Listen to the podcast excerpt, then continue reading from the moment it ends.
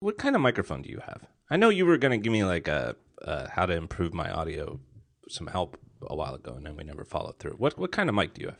So I have I, I have both of the ones that everyone says are the best mics for this purpose.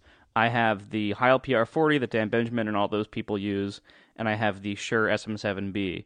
And I, I prefer the Shure. I prefer the way my voice sounds with the Shure. The the Heil PR40 makes people sound a little bit more nasal and has like weird. It it's like it's missing like the mid bass, but it has a lot of the lower bass. So you sound like really bassy, but but not that present and not that warm with it with the PR40. So the SM7B is is a really really nice sounding mic, probably the best sounding mic for this purpose, but has the giant asterisk that it needs a really nice and generally very expensive preamp to power it properly. Yeah, screw that. so that's what I use, of course. no, I've I've got the old Rode Podcaster, which is probably I don't know. I could I guess I could do better. You could. I mean, it, there's a question on how much it matters because your show has guests that, that, that rotate out every week. Like, you don't want to sound that different from the guests. Now, there have been a lot of episodes of your show where I think you sound worse than the guests, but yeah, that might be said. because of like weird EQ going on or something else going on. You know, that, that might be something else in the process being not that great. Um, yeah. I don't know. Uh, and the other thing is, how do you talk into your mic? I keep the mic underneath my face. Like I'm not it, it's sticking straight up, and I'm you know it's close to my mouth, but I have it where it's underneath my my face. It's more or less like at my chin and going down. Yeah, you're doing it wrong. yeah, you're supposed to. I'm supposed to be like staring right into it, right? Yeah, pretty much. Like my and and like yeah, like so for mine, like because I have the the crazy low output SM7B, I am like my lips are almost touching the pop filter. Sometimes they do touch the pop filter. Uh, I'm like right on top of it, talking directly straight on into it. Yeah. See what happened? I'm asking all these questions because I came in. Uh, I spent a big chunk of the holidays not working in my home office. Was downstairs, you know, in the dining room, you know, being more of a, you know, part of the family. uh, and I came up to record the uh, Star Wars episode of the show with uh, Siracusa and Guy. Yeah. That was good, by the uh, way. I thought I would hate that because it was so long. I don't care that much about Star Wars, but that was actually really good. I really enjoyed it. I listened. those are the, the compliments from people who said, "I don't even like Star Wars, but I like that show." That to me was yeah. that's all that matters. That kid that meant that it came out the way I wanted it to. I came up to my office and the mic, my mic arm was on the ground in front of my desk, and I thought. I knew I didn't put it there, and Amy records her show up here, and I didn't think she'd recorded an episode recently. But I I thought it must have been her, and I was like, why in the world would she disconnect it from the desk and put it on the floor? And I was a little annoyed. And then I looked, and it was the fact that the arm mount had broken. It just like just right where you would think, right where the clamp goes on the desk, mm-hmm. just like a stress fracture. Um, which kind of makes sense because it's you know supports a fair amount of weight, and I, it's the same arm that I had had ever since I started doing the first run of the show, which I think was like 2007. I don't even know when the when that was. So but anyway, I had to get a new podcast arm. And uh, of course, I didn't set it up until right when we were supposed to record tonight. Naturally. And I'm looking at the instructions, and it's like, wow, they're showing me to set this mic up in a very different way than I have ever uh, ever used the microphone. Yeah, no, you're definitely doing it wrong. I mean, certain mics are made to be addressed like on the side, but that's not one of them. Yeah, but I'm not talking into the side. I am talking into the top of it. Well, you're kind of talking like over the top of it, like you'd play a flute. Yeah, yeah, exactly, exactly. Yeah, that's, that's no good. Yeah, I don't know. Maybe I could try to fix it right now. It seems to me though that if I do it their way, I'm gonna. It's what I'm gonna be seeing. I won't be able to see like my computer or anything. Yeah, you you kind of got to like look through them, like through the arm, and kind of look. You know, I mean, yeah, I don't know. Maybe I'll put it at an angle or something. Does this sound any better? Um, yeah, you sound a little bit louder, a little bit clearer. I mean, it's not a huge difference, but it's a little, a little different. All right. If this, if you see hear a terrible noise, it means that I've unscrewed this thing. I mean, the Rode Podcaster is not an amazing mic. Like, you're not gonna, you're never gonna sound amazing from it. Um, but you, you can sound good enough from it. I can't get the thing screwed on tight. All right. Well, shit. This will make for excellent audio. what a broadcast. All right. Oh, now it's all floppy. These things are, ridiculous. Also, the Rode boom arm that I assume you're using, I'm also Yeah. using one.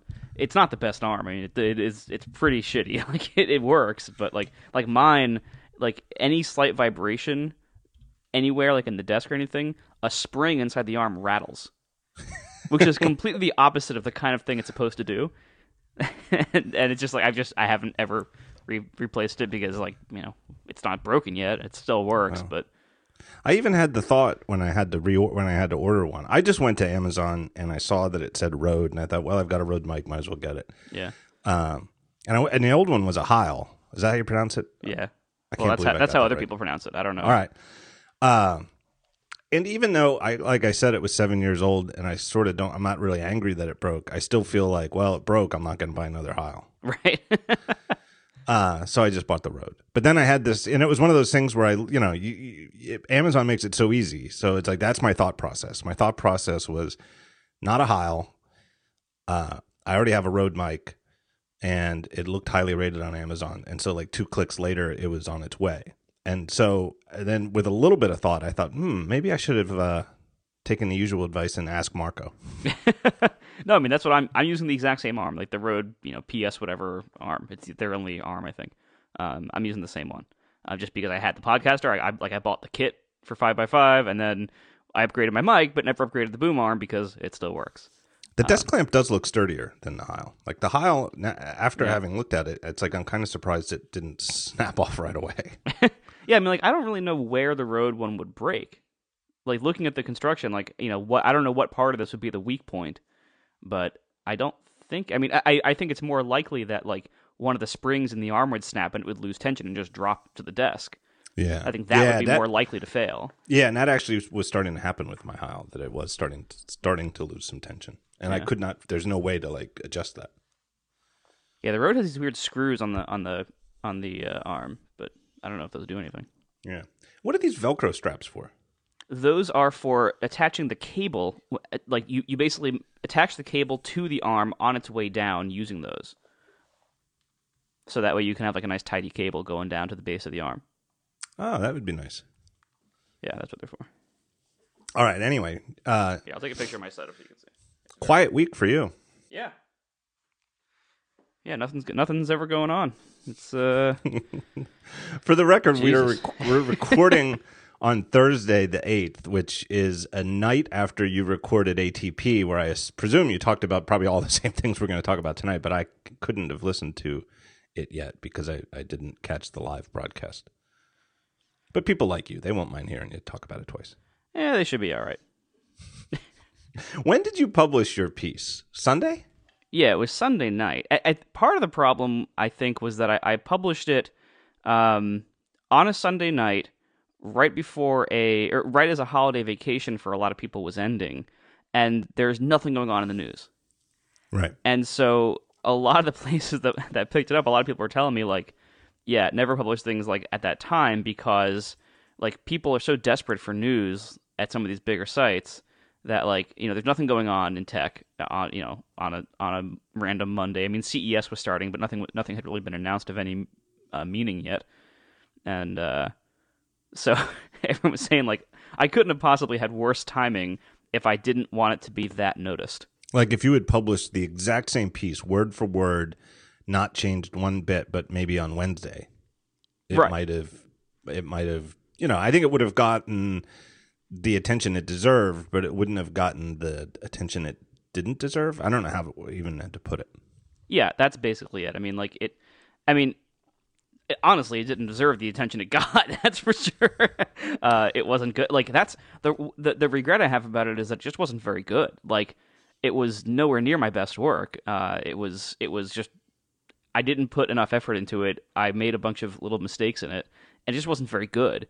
And then for that to become extremely widespread and and uh, to have it be under uh, quite a bit of scrutiny, uh, that is just frustrating. Yeah. So for the record, I, I mean, mean, it's I'm my sure fault. You know? people listening extemporaneously, like you know, people who are listening when this episode first comes out will know exactly what we're talking about. But for the record, we should say what it was, which is that on Sunday you published an article titled, headlined, uh, "Apple has lost the functional high ground," and I think if if I may, a nutshell summary is I, you've detected that over the last few years, the quality of Apple's software has gotten worse. Correct. Not any one particular thing, just in general, and that it concerns you about the future of the company. And it's the reason you switched to the Mac in the first place a decade ago is that you were sick of having little stupid things like little annoying bugs here, there, everywhere all day long. Um, that the, it just works factor is sort of fading from Apple's software platforms. Right. And and like and a lot of the a, a lot of the pushback. I mean, the reason it spread so quickly, so incredibly quickly. I mean, it it had hundreds of retweets within a few hours of publishing it, um, and then it spread from there.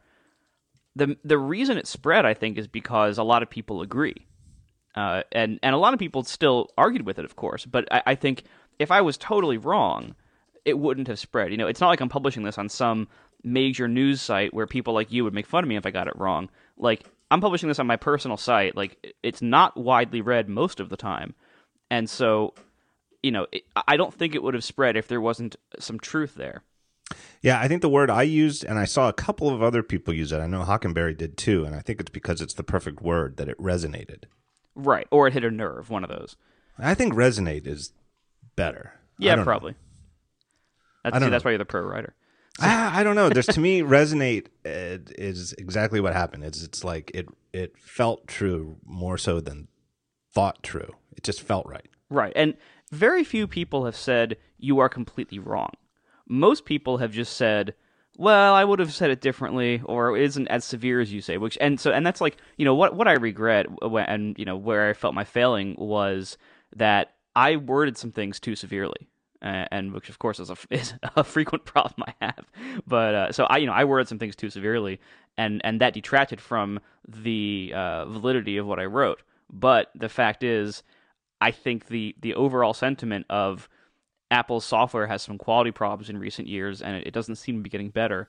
Uh, that I think is what resonated with people right. pretty unambiguously. Yeah, you do. You you have a sort of it's almost like a no nonsense style. Like and and I I'll vouch for it. You certainly aren't doing it. You're you're not sensational. You don't you don't overstate things for sensational purposes because you're not looking for hits or page views because you don't even have you know you use the deck you don't even get paid by page views. You know, like you don't, you're not going to get extra this month because you had an explosive story this week that got you know a couple hundred thousand extra page views. Doesn't give you a nickel. Right. In so, fact, it, it, it, could actually cost me money if I end up going over some bandwidth allocations at my host. So right. the more popular an article is, it, it actually might cost me more money.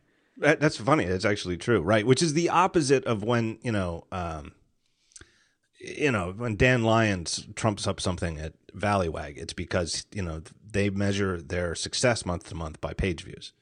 You're not in that game. You know, that's not and that's not the way that you overstated it. It's just sort of a no nonsense style. Well, uh, but you know, and and oh, you're right that that's what I intended, but because I, I did I did use like so one, like one of the examples like I, I originally said quality has taken a nosedive, and that was the wrong word. Really, it hasn't taken a nosedive. It's been a gradual decline. And what I meant really was a decline that's just now in really bad shape. But a nosedive suggests uh, like an acceleration of like all of a sudden it's now dropping qu- quickly, and that's not really the case. It's it's more of a gradual progression. But anyway, so like you know there are things like that. Um, and and yeah, overall, like I, I regret having written it simply because it put some of my most mediocre to worst work in front of so many people and put my name on it forever. Whereas like I, I don't regret having said that Apple has problems. Uh, I just regret that I didn't say it better. Right. And what happened then is that you, it really went explosive. I mean, like oh you, my God. you even said, I guess it was your Google Analytics, but whatever. You, you, you know, you had your, your analytics showed that it was more popular than anything you had written in all of 2014. Correct. Which is amazing, really. That you know, five days into the year, you've already topped last year. It just got picked up. It got picked up and relinked and relinked and relinked, and I guess Business Insider got it started. Here's their headline yeah. Apple's software is in a quote nosedive, end quote, that is deeply concerning, longtime Apple supporter says. That's uh, yeah, Jay Yarow writing a perfect Business Insider headline. Right. And and the thing is, like, usually I could pick on Business Insider and say, you guys are such pieces of shit for this. Because usually they are. In this case, they really the original version had a couple of like uh, of paraphrases in it that were not what I said, um, that were more inflammatory. But he, he I since complained about them and, and he he updated them to be more accurate. So over and the headline like I did say that. you know, as I said, like I didn't really mean to say it that severely, but I did say that. So overall, uh, of of all the hack jobs they've done to me over the years, this is one of the better ones. Yeah, but it's I guess it's not yeah, it's not necessarily that as it stands right now that it's unfair, but it's, you know, fuel to the fire. Right. And and actually in a lot of people don't realize this. Um, a lot of people have no clue how insanely popular and pervasive Business Insider is. Uh, mm. Like whenever whenever I mention on Business Insider any context, I will have everybody who has ever met me my mom's friends, my my friends' parents, like people who are outside of, of the tech news sphere, they will all contact me and be like, "Oh my god, I read this article about you on Business Insider. You know, congratulations!" Or like they consider it a good thing whenever I mention there, even though it's always trashy. but um, I, so, like sometimes, like one of my products will occasionally get mentioned in some major tech publication, like you know MacWorld, uh, or occasionally I've even been like in New York Times or Wall Street Journal or something like that never a peep from anybody. When I'm in Business Insider for the stupidest, smallest thing, everyone in my life comes forward. Oh my God, I haven't seen you in 15 years, but I read this article about you in Business Insider. That site, like, I don't know why it's so popular, but it is really popular. And so whenever they write anything about me or one of my one of my products, it gets picked up everywhere. It gets carried everywhere, and they ultimately dictate the narrative. If you look like almost every other site that republished this article was republishing from Business Insider. A yeah. lot of them were linking back to Business Insider instead of my site. A lot of them were taking the Business Insider headlines and quotes word for word. It yeah. really was Business Insider that that that, led the the uh, promotion on this, whether willingly or not. I, I, don't know. It doesn't really matter. But right. like people do not realize like your site seeds all the tech sites. Like whenever you write about something, all the tech sites write about it a day later. Business Insider seeds everything else. It's yeah. really weird, and and I wish it wasn't that way, but it, it's the, it really it's, is. It's sort of the opposite of my sort of popularity. Like my popularity yeah. is super niche, and so like it is a big deal for some people. Like if I link to somebody, first time I ever linked to their blog, a lot of people will like tweet to me like, "Oh my god, you just made my day," and it's I, I that's it's hard for me. I, I don't. I'm still not. I can't say I'll ever get used to that, but I understand it. I know. Yeah, I know what it was like. I know what it was like the first time uh, that Slashdot linked to Daring Fireball way back in 2002, and it was just crazy. And it's not even that I loved Slashdot, but it's like I knew that holy shit, that's a big deal. Right. It was like getting um, on the Digg front page back in 2006. Right. I also remember that my site didn't go down, and it was, you know, I thought, you know, I had, up until that point, I had no idea whether, you know, you, there was no way for me to fake it. I couldn't, you know, know if I would survive a Slashdotting. Um, but it, I don't think it, it like some guy, you know, somebody writes a blog post. I've never linked to them before. I link to them. They're not going to get their mom calling them and say, "Hey, I heard saw Daring Fireball link to you." They because no. their mom doesn't know who I am either. Unless the mom is really cool. Yeah, I mean, it's you know, it would be an exception. It would have to be like you know, like Brent Simmons, where his mom's like a programmer and stuff. Right, uh, right. And I, you know, I shouldn't even say mom. You know, mom, dad, anybody who's not in the thing and is already one of my regular readers. Whereas Business Insider has a very, for whatever reason, has a very broad readership, like of typical people. Yeah, like what they write goes very far, which is really unfortunate because it's so bad usually. Yeah, it's something to do with you know that they're they're a certain brand of I don't know, sensationalizing stuff.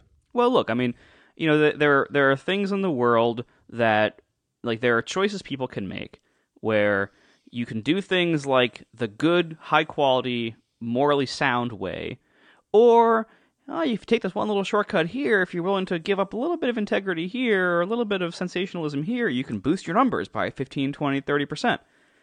And they choose the latter all the time. Like so, like whereas you choose the former, yeah. and that's what we consider in our community to be like the, the right way to do it. Yeah. If you're if you're shameless enough, uh, and if if you prioritize numbers and success of the in that kind over integrity and quality, uh, then you can get insane numbers and insane popularity, and and they have chosen that. Yeah, and let's not overstate things here either. They're they're certainly not the worst. They're they're you know, and the other thing too, they have talented people, and they have had talented people. Dan Frommer used to write there. Yeah, that's where uh, I met him. I used to hate him, and then like he came to the Tumblr offices. I met him there first, and then like he left and became a a normal good person. It was amazing. And I know Jay Jay Yarow, who wrote this piece on you. I, uh, you know, he's good. He's smart. You know, I you could just tell from like reading him something. on Twitter. Um, Nick Carlson, who I think is his name, the guy who just wrote the published the book on Yahoo, uh, and Marissa Mayer. You know, he's a good yep. reporter, and uh, he is. I'll give him that. Yeah. Eh, you know, and I think it's interesting too. I think I think the success he's having promoting his book because it seems I'm reading a lot of stuff about his book. It's just popping up a lot of places. I think it just goes to show that at Business Insider they're good at promoting stuff, including themselves. You know, like that's part. It's not just that they're whether you're good, bad, or whatever as a writer a reporter being able to self promote is a skill, and that it's to me is part of their a big part of their success. Yeah, yeah, absolutely. You know, and Henry Blodget's always had that too, founder of the site. Among some other issues, but that's fine. but that's a definite thing though you know it's like there's there's certain people you know like uh he he's good at getting on tv you know and there's that certain type of wall street person who is like just goes on cnbc all the time and I it would drive me nuts. I I would hate going on TV. I would I would don't think I, would want to go on once. I can't uh, imagine like the the amount of stress that would bring. I would I would definitely if I was ever invited, I would definitely decline. I've had invitations many times, and I almost I mean I I went on Charlie Rose that one time, and that was cool, and it was also pretty easy because it was like five in the afternoon. Getting to New York at five in the afternoon is super easy. I just take like a one o'clock train from Philly, and I like going to Manhattan anyway. So that was cool, and that was I had a blast, and it was well worth. You know, it wasn't that much of a time commitment. Um, but like I've had offers to go on like Bloomberg TV, and it's like you know they want me in New York by like five a.m. Eastern. yeah, and it's like no, it's not going to work. And it, but it really doesn't com- com- compute with them that somebody would not want to be on TV. Like people who are in TV seem to be people who've Eh, whether they're on the air or not, like, or whether they're just working as like a producer or whatever, it seems like the TV industry is only composed of people who've spent their whole lives wanting to be in the TV industry. and they can't it just doesn't compute. It it doesn't they they can't grasp it. And i say you know i i really don't think i ever want to be on your show. Thanks for asking. I'm flattered but you know being in new york by 5 a.m it's right. not it's not going to work. Well also like it's it's similar to the to the whole like you know you should do this for exposure kind of arguments. Like yeah a lot of times they they don't they can't imagine why anybody would say no to this great honor that they're bestowing upon you. And yeah. and the fact is like there's a cost to you being on TV and there's risks to you being on TV and it it just might not be worth it. Like that's how like you know I'm realizing as I'm as I'm getting older and hopefully wiser, but I keep making the same mistakes over and over again, so probably not wiser. But as I at least get older, I'm realizing that like talking to journalists for interviews for stories about you know anything like when they call you for a quote or anything, uh, like it is almost never worth uh, agreeing to that because the risk is so high that they're going to distort your words to fit their narrative in a way that you don't approve of that that you can't that's totally out of your control and it's like in this day and age like if i have something to say I can say it on my blog. Now, granted, now that has the other problem, which just happened, which is like, I better be sure I say it well there. And everything I write there can be taken and quoted elsewhere, but at least I wrote it my way. Like, it, it seems like less of a risk to do it that way than like to just be quoted in some random news story and, and like you have no control over that. You you usually, unless you have a very strong relationship with them, usually you can't get like review, like quote review or anything. Uh, and and if somebody screws up and publishes something that you didn't quite say, there's pretty much nothing you can do about it. You know that even if even if they publish a correction, the damage is done. Yeah. So it's like, and going on TV is probably even worse because like you're live, like you can't even carefully think about your words for very long. Like you're live, you, you need you need to get a comment right now and try to sound smart, and it it just uh, and everyone's watching, you know. Yeah, and it's also it's not leisurely. Yeah, exactly. I think I, I think I. it's funny. I, I, I was going to say I think I did pretty well on Charlie Rose, but they've never asked me back, so maybe not.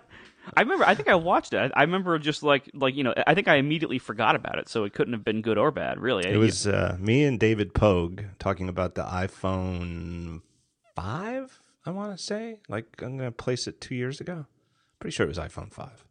Well, you, you probably did exactly what you what is like the optimal scenario for a TV appearance like that, which is be good but completely forgettable hmm. because we all forgot it.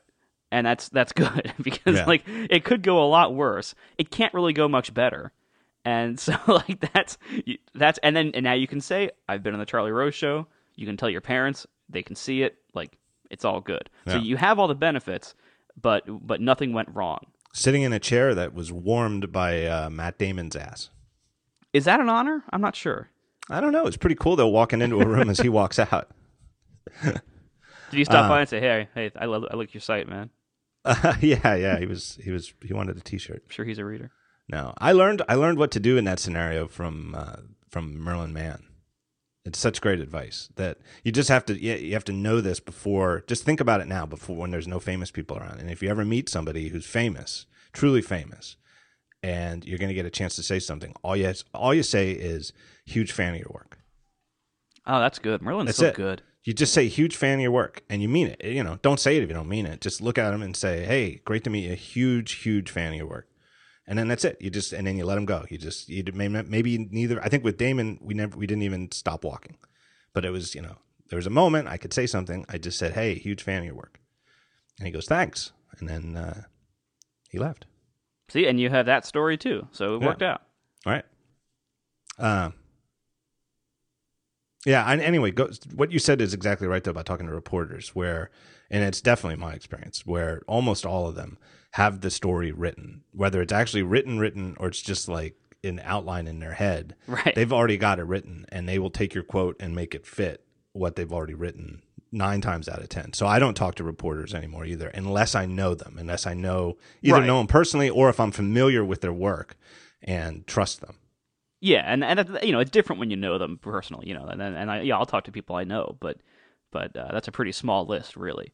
Yeah, or just you know just familiar with their work. But yeah, again, but Joe Joe Schmo from Bloomberg, no way. Not a, just, yeah, terrible idea. Right, it can only go badly, and it right. probably will. Right. Uh, I almost worked there at Bloomberg. Yeah, when I when I was interviewing for what what became the Tumblr job, that was I was weighing those two offers. I, I had gotten an offer from both. I interviewed at both places, and uh, I got to choose between Bloomberg and this giant glass building where all the walls inside were glass, and this caused problems because you couldn't see how to exit the conference room you were in. There's like optical illusions everywhere, and they event they, they they told me they had to add this like row of of uh, stickers that were like just like the company logo. This row of decals on every wall at that approximately eye level just so you wouldn't like run into things, like run into walls. It, t- you know, typical corporate design of like it, it, looks really cool, it doesn't work at all. And uh, so I, I get to weigh that of crashing into glass walls and sitting in uh, in a very long table with about four feet of width of the table assigned to me, uh, little six inch rim around the desk, like not even cubicle wall, just like a, like a six inch rim around my little four foot space, uh, typing on uh, a PC uh, working on Fortran code. No. Or yeah, yeah, that was the job. Really? And and everyone I everyone I interviewed with was not that nice, and I thought I bombed the interview. And so like I got I got an offer for for an interview that I thought I bombed from people I don't really want to work with in this terrible environment, like this giant like boiler room kind of environment, just like this little strip of a desk with a Fortran terminal. Or I could go work for this guy who is looks like he's 15, David Karp, and he's working out of some office I don't quite understand that a bunch of other people are in, but he doesn't work for them. Some there's some arrangement where they're sharing the office or something. Everything is red and colorful, and the office is full of children's toys. And he told me that he'd buy me a Mac and I could work on a Mac. So I went with that. that was literally like why I went there. I can't believe they've still got Fortran code in production. I mean, that was literally a oh, joke yeah. on. I think it was this week's Simpsons. No, I actually I was I was recently uh, I, I was on a flight recently, sitting next to a guy who works for IBM, and he was he was a young guy. He was uh, in his probably mid twenties, um, and he so but he works on in IBM's mainframe division, which is still running. And there's like you know big banks and insurance companies and things like they still use IBM mainframes, and he writes all in Fortran or no, I think it was COBOL, one of those two. He like that's what he does all day is write low level mainframe operating system code in COBOL or Fortran. Man, that's crazy. In this, and he's, I mean, he wasn't even born when this thing was was originally written. I feel bad because there's probably people who listen to the show who have a job like that. Oh, I'm sure it's, it's, more common than you think. That's that's, not, that's the I, crazy part. Yeah, I don't really want to make fun. I'm not trying to make fun. I'm just sort of stunned that there's that much. Um, uh, what would you call it? Like inertia. Yeah. With programming languages that they just once they get any kind of mass success, they just never die. Well, in a system like that, I mean, if you think about it, like from from like a, a programmer out of college viewpoint and you think, why are you using Fortran for your bank's large systems? You're stupid. That that's dumb. I want to rewrite this whole thing in Node or whatever. and then you know, but the reality is, like the wise programmer would look at that and be like, all right, this bank's massive financial backend that has been running fine for the most part for like 30 years is written in some crazy language. Do I want the job of rewriting it from scratch? Hell no. Like that's that is that has red flags all over it. You do not want that kind of responsibility. Get out of there. Like I don't know any I don't know any wise programmers who would take that job. Yeah. It's instead of if it ain't broke, don't fix it. If it ain't broke, don't rewrite it. And certainly don't touch it when there's like massive amounts of money at stake. Right. Crazy. Uh, let's take a break. I'll do the first sponsor, and it is our good friends at Fracture.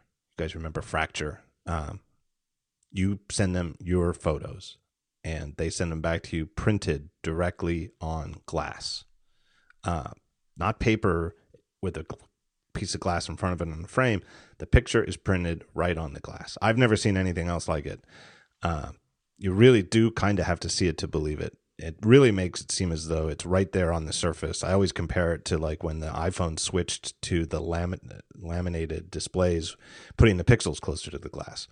Um, it's exactly that sort of effect, but with an analog print of your photos. They have all sorts of sizes to choose from. Uh, the square ones that Marco has made famous for printing your app icons for every time he sells an app to somebody, he uh, makes a, a, copy. Looks really nice. I've been in Marco's office; they look great on the wall. Uh, two really, really big ones, you know, big rectangular ones.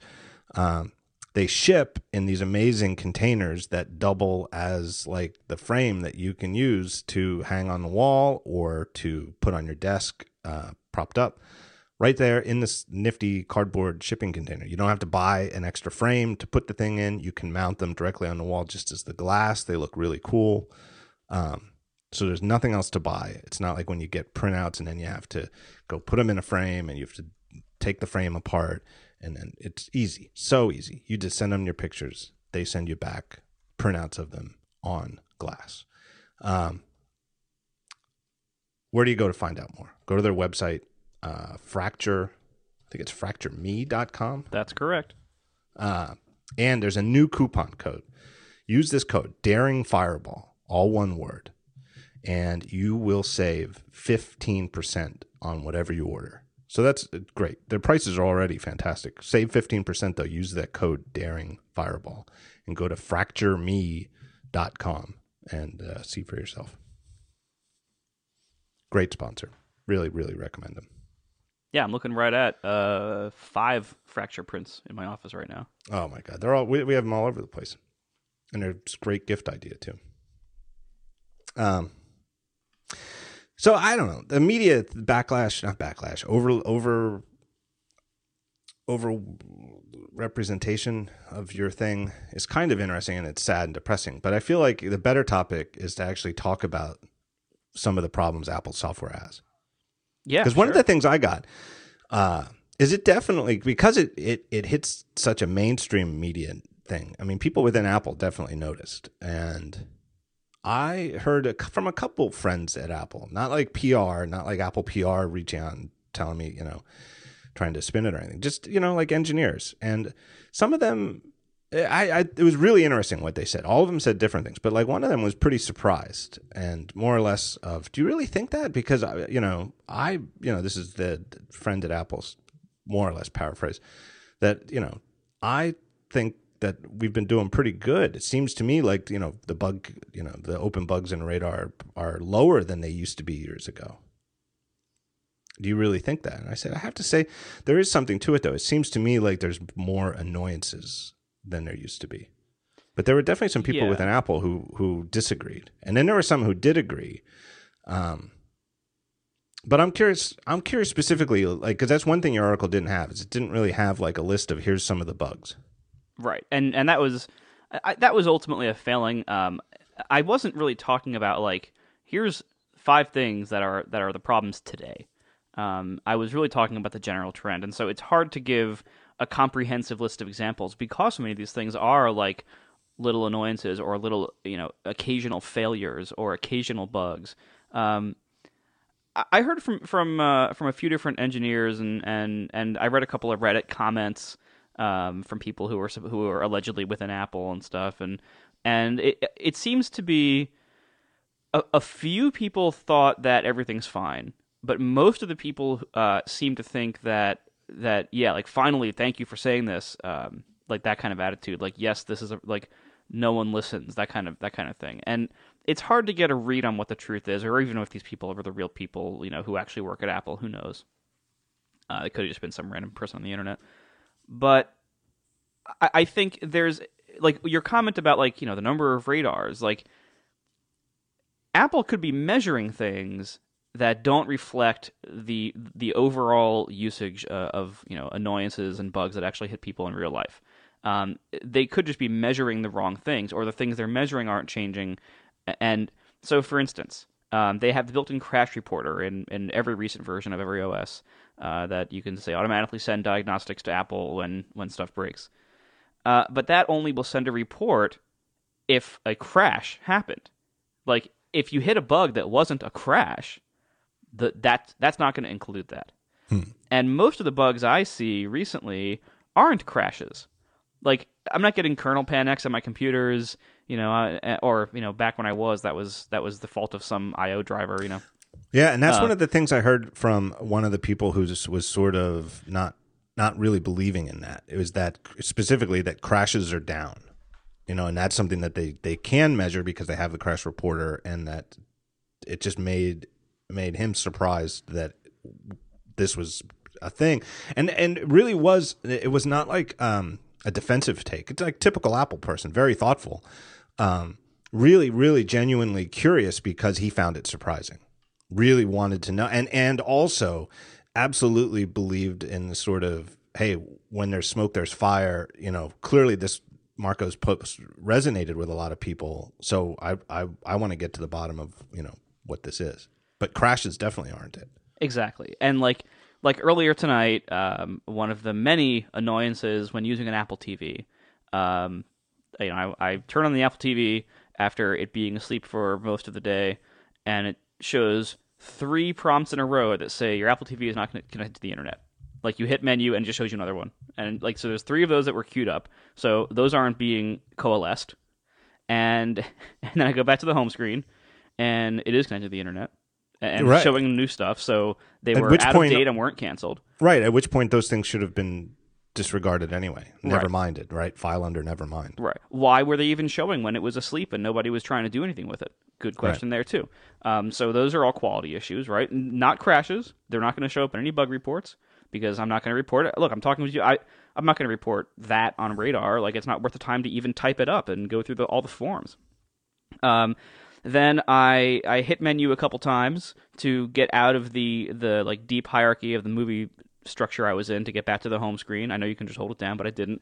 Uh, the first time I hit it, it went boop and it did it did its thing, and then the second time I hit it, it just went boop boop boop boop, and I kept hitting it and nothing was happening, and all the clicks just queued up and queued up and queued up and nothing happened, and I'm like, all right, do I do I reset it? Do I reset? And then like 30 seconds later, it executes all of them, like because they had all queued up, so everything's mm. moving around like crazy. I'm like, no, no, no, no, that's not what I wanted.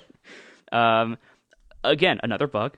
Uh, two nights ago, I had to actually unplug it and plug it back in to get it to respond to any remote commands.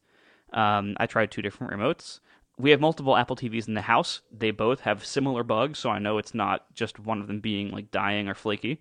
Um, and I know, I mean, certainly Merlin has talked a lot about his Apple TV issues too. There's issues with authenticating content. He's uh, like the he's like the Jeffrey Zeldman of Apple TV. You know, like the way like that Zeldman Uh, Zeldman just has the worst Murphy's Law luck with anything technology. Like, like Merlin clearly has has caught like the Apple TV branch of that that syndrome. Right, exactly, and like, but like I don't think everything. that's uncommon, you know. And like you know, I so often like we'll we'll go to watch a movie and it'll sit there on authorizing forever, and then eventually fail. And it's really like, come on! I bought this. These are movies we bought. My kid is like sitting down. He wants to watch something. If it doesn't show him in a minute, he's gonna start getting antsy and possibly scream. Like, come on, just just come on, work. That's all. Like, and this is just the Apple TV, right? And and and AirPlay to the Apple TV works about a quarter of the time. And it doesn't work. I can vouch for the fact that it doesn't work with a two or three year old to try to explain how in the old in the old days we'd have to get in the car and drive to Blockbuster and the disc might be scratched. Right. Yeah. it exactly. Does, yeah. It, kids. Yeah. Kids don't want to hear it. kids expect the thing that they see on the screen to play when you punch the button. Exactly. So and so this is just Apple TV. This is just like one week's worth of just like what I can recall, not not even one week, what I can recall over the last two days. This is like this is what goes on with the Apple TV, and that's not even not even including various like you know like infinite timeouts and and failures with Netflix, which I, will give Apple the benefit of the doubt and assume that's Netflix's problem. Um, but you know, even but like with Apple stuff, authorizing the Apple purchase stuff, even that you know that has all those problems. So that's just one product, right? And it's an AirPlay, and I hear from everybody that AirPlay doesn't work well for them. AirPlay yeah. works fine for me if I'm going to a, an airport express that I have connected to a speaker in my kitchen. It works fine for that. It fails every time for Apple TV. Uh, or eh, if, no, sorry, it fails seventy five percent of the time for Apple TV. like I'll do it a couple times. Eventually, it will take. AirPlay is on my list, and it's high on the list because, and I, I in terms of like canary in the coal mine, because it used to be rock solid for me. And my typical AirPlay scenario is almost always is either from my phone or from an iPad to Apple TV. Uh, a, a, good example of it is we didn't have uh, Amazon Instant Video on TV until we got a new TiVo sometime I think in the last year, and it has Amazon built in because Amazon I th- I don't know why, but they don't have an uh, app on Apple TV, whether it's politics or or what. But if you wanted to watch something, oh, it's definitely politics. Yeah, I'm guessing it's politics. Why do you think they're advertising my... watches so heavily to every man who visits the site? Are they really? Yeah. Ask ask always... any ask any man who visited Amazon recently, like what's on the front page, and it's the bottom row, like like the the, the bottom of the first uh, screen on Amazon.com's front page is all top men's watches. I have never viewed a link to a watch on Amazon. I've never searched for a watch on Amazon.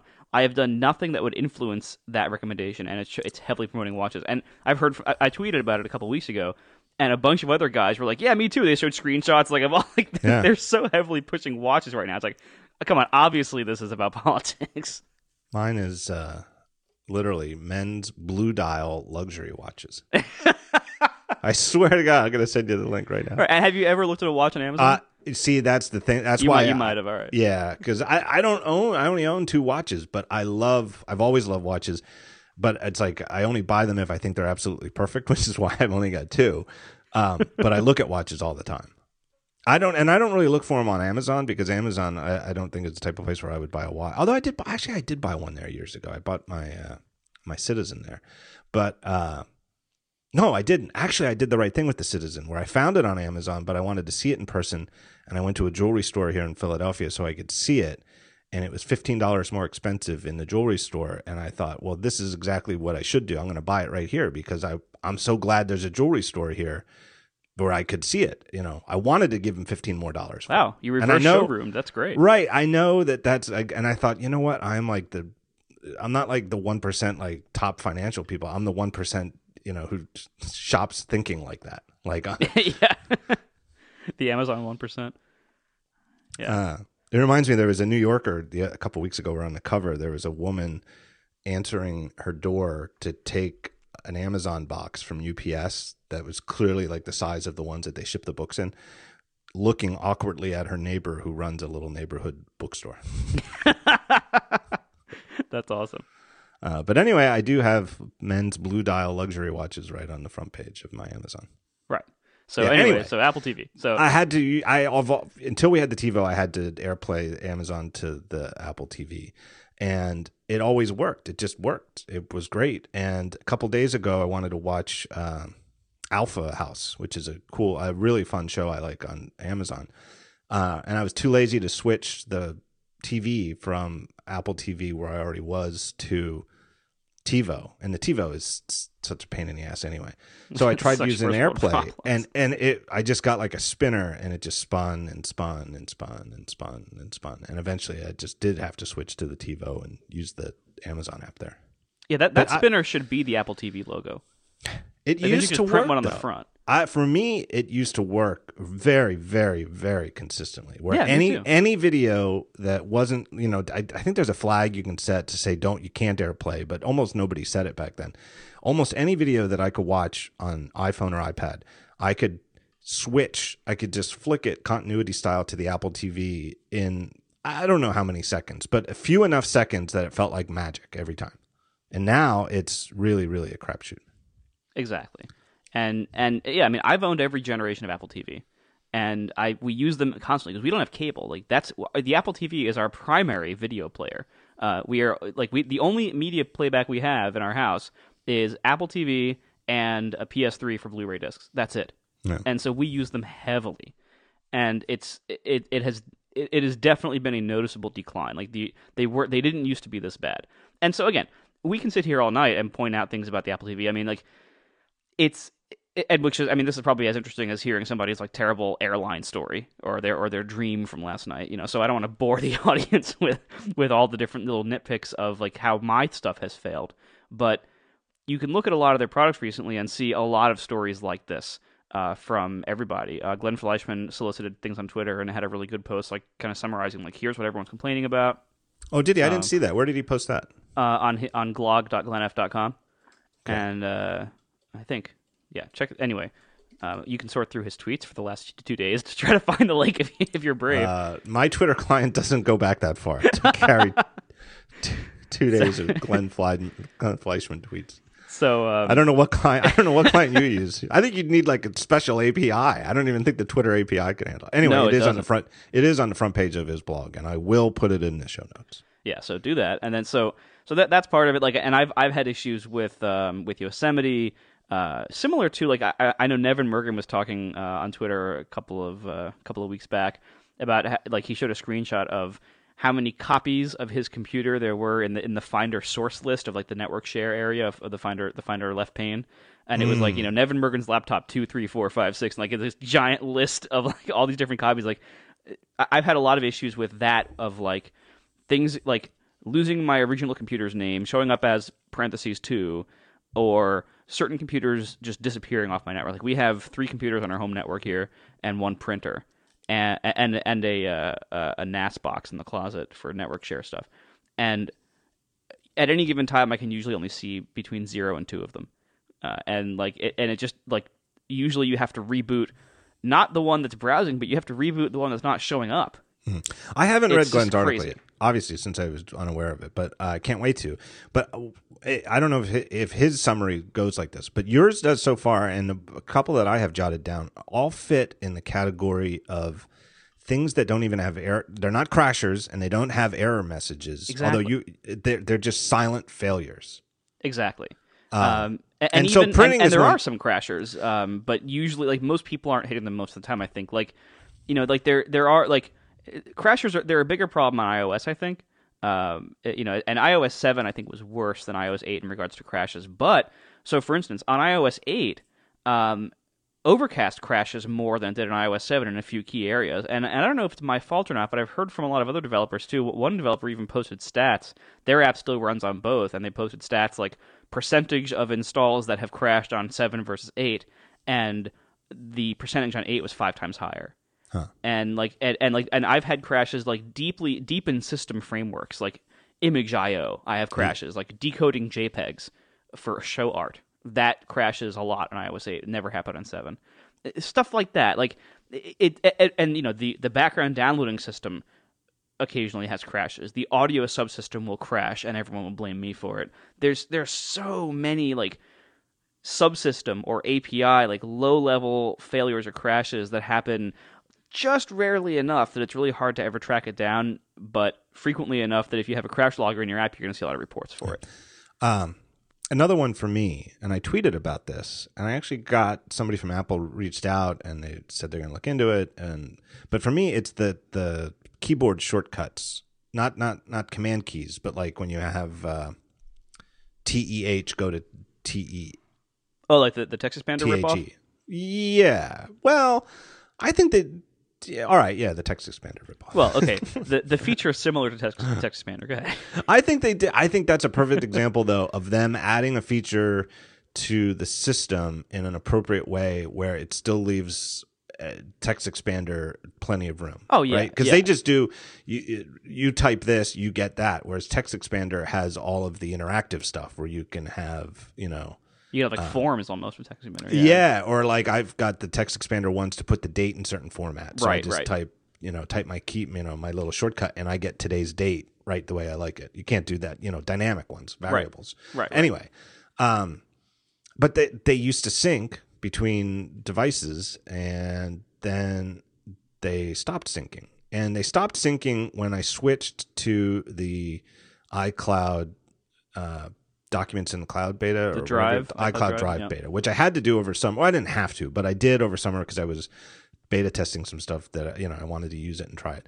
And so the fact that it stopped working then I understood because maybe they were using you know when they warn you hey when you switch you can't go back you know you're always on it. And so I thought oh so that's interesting they must have been using the old storage APIs for these keyboard shortcuts and that's how they did it. But now, you know, here it was like two months after everything had come out of beta. You know, uh, I was running a new phone, running iOS 9. I was running a new, uh, just just to make it even more likely that it should work, a brand new uh, Retina MacBook Pro running the non-beta, you know, version of Yosemite, and it's they still weren't syncing. None of nothing was syncing. None of those shortcuts were syncing. Um, and then and this is this to me emblemizes the sort of thing I'm I'm thinking that you know is is the modern Apple unsteady software. They did start syncing, but not all of them. Ooh. And now now like on my phone and on my Mac, almost all of them are the same. And I definitely never once, because I wanted to see what would happen. I never once like said, okay, just take 10 minutes and reproduce them in both places so you have them all. I just waited and they're mostly there. But there's one uh, in particular. It's sort of like a game of Where's Waldo, like scrolling the two lists, trying to find the ones that are missing. And it's even made more difficult because they sort in a different order. Um, in terms of the way ones that, terrible. the way that ones like regular, if it's just alphabetical characters, they sort alphabetically, but the Mac puts the ones with punctu- leading punctuation at the top, and the iPhone puts ones with leading punctuation at the bottom. Uh, so it's a little hard to compare. Again, none of this is, is a reportable bug, like, or rather, none, none of this will report itself to Apple. Yeah, and it, it's so hard. But I know, for example, I have a custom one because you can use it to add custom words. It's not even like an expansion, but I use the word navbar as all one word, N A V B A R um, all the time when I'm talking with Dave Wiskus about Vesper. Uh, it's just I I call the thing at the top the nav bar, um, and it's always always on the iPhone. Like when I be iMessaging him, auto correcting it into who knows what. You know, just random guesses from the dictionary that were close. So I put it in my thing, and it's on my phone, which is the place where I need it, but it's not on my Mac. Whereas like the other, I don't know, there's like maybe thirty of them, seem mostly in sync crazy. Like I don't, and there's never an error message. There's never any an error on a, any device that says, "Hey, you've got a problem with your keyboard's shortcut syncing. Turn it off, turn it back on again," or any nothing. No errors. I just don't have some of them on both devices. Yeah, it's even worse with this cloud stuff because you have so little insight as to what the problem is, if there's even a problem, or how to fix a problem that once it happens. Uh, like, and so like, you know, if you if you look at if you look at Apple's um, you know crash rate history. You know let's say somebody inside apple is looking at like well you know we we have the same rate of crashes now that we did five years ago or whatever you know whatever it is. Um I, I think you have to also consider that now we are doing a lot more with our devices and our computers. We have more devices and computers interacting with each other per person especially around in these crowds. And the the the cloud services are this other factor, and so like I I, just, I said this on ATP, so I won't go too far into it here, but you know, if let's say you have like a like a one percent bug rate for like you know when you're using this app or this service of the OS, one percent of the time it won't work right. Obviously, this is made up, but bear with me. Um, if then you you consider the interaction of two different apps or services that have the same rate, it's two percent. If you consider it again, it's not three. If you consider a third one, it's not three percent. It's four percent because these things don't add; they multiply. Because every as you add more possible ways of interaction between applications, services, cloud services, devices, all those failure rates, the chances that any one thing is going to go wrong somehow, is the the multiple, the the product of all of those factors, not the sum. So this grows geometrically. And so as you make things more complicated, as our devices can do more, as we have more devices interacting with each other and, and also interacting with the cloud services, all of these error factors are all multiplied. And so you have to you can't just keep quality the same as it used to be.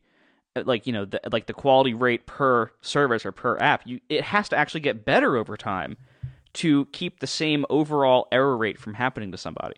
Yeah.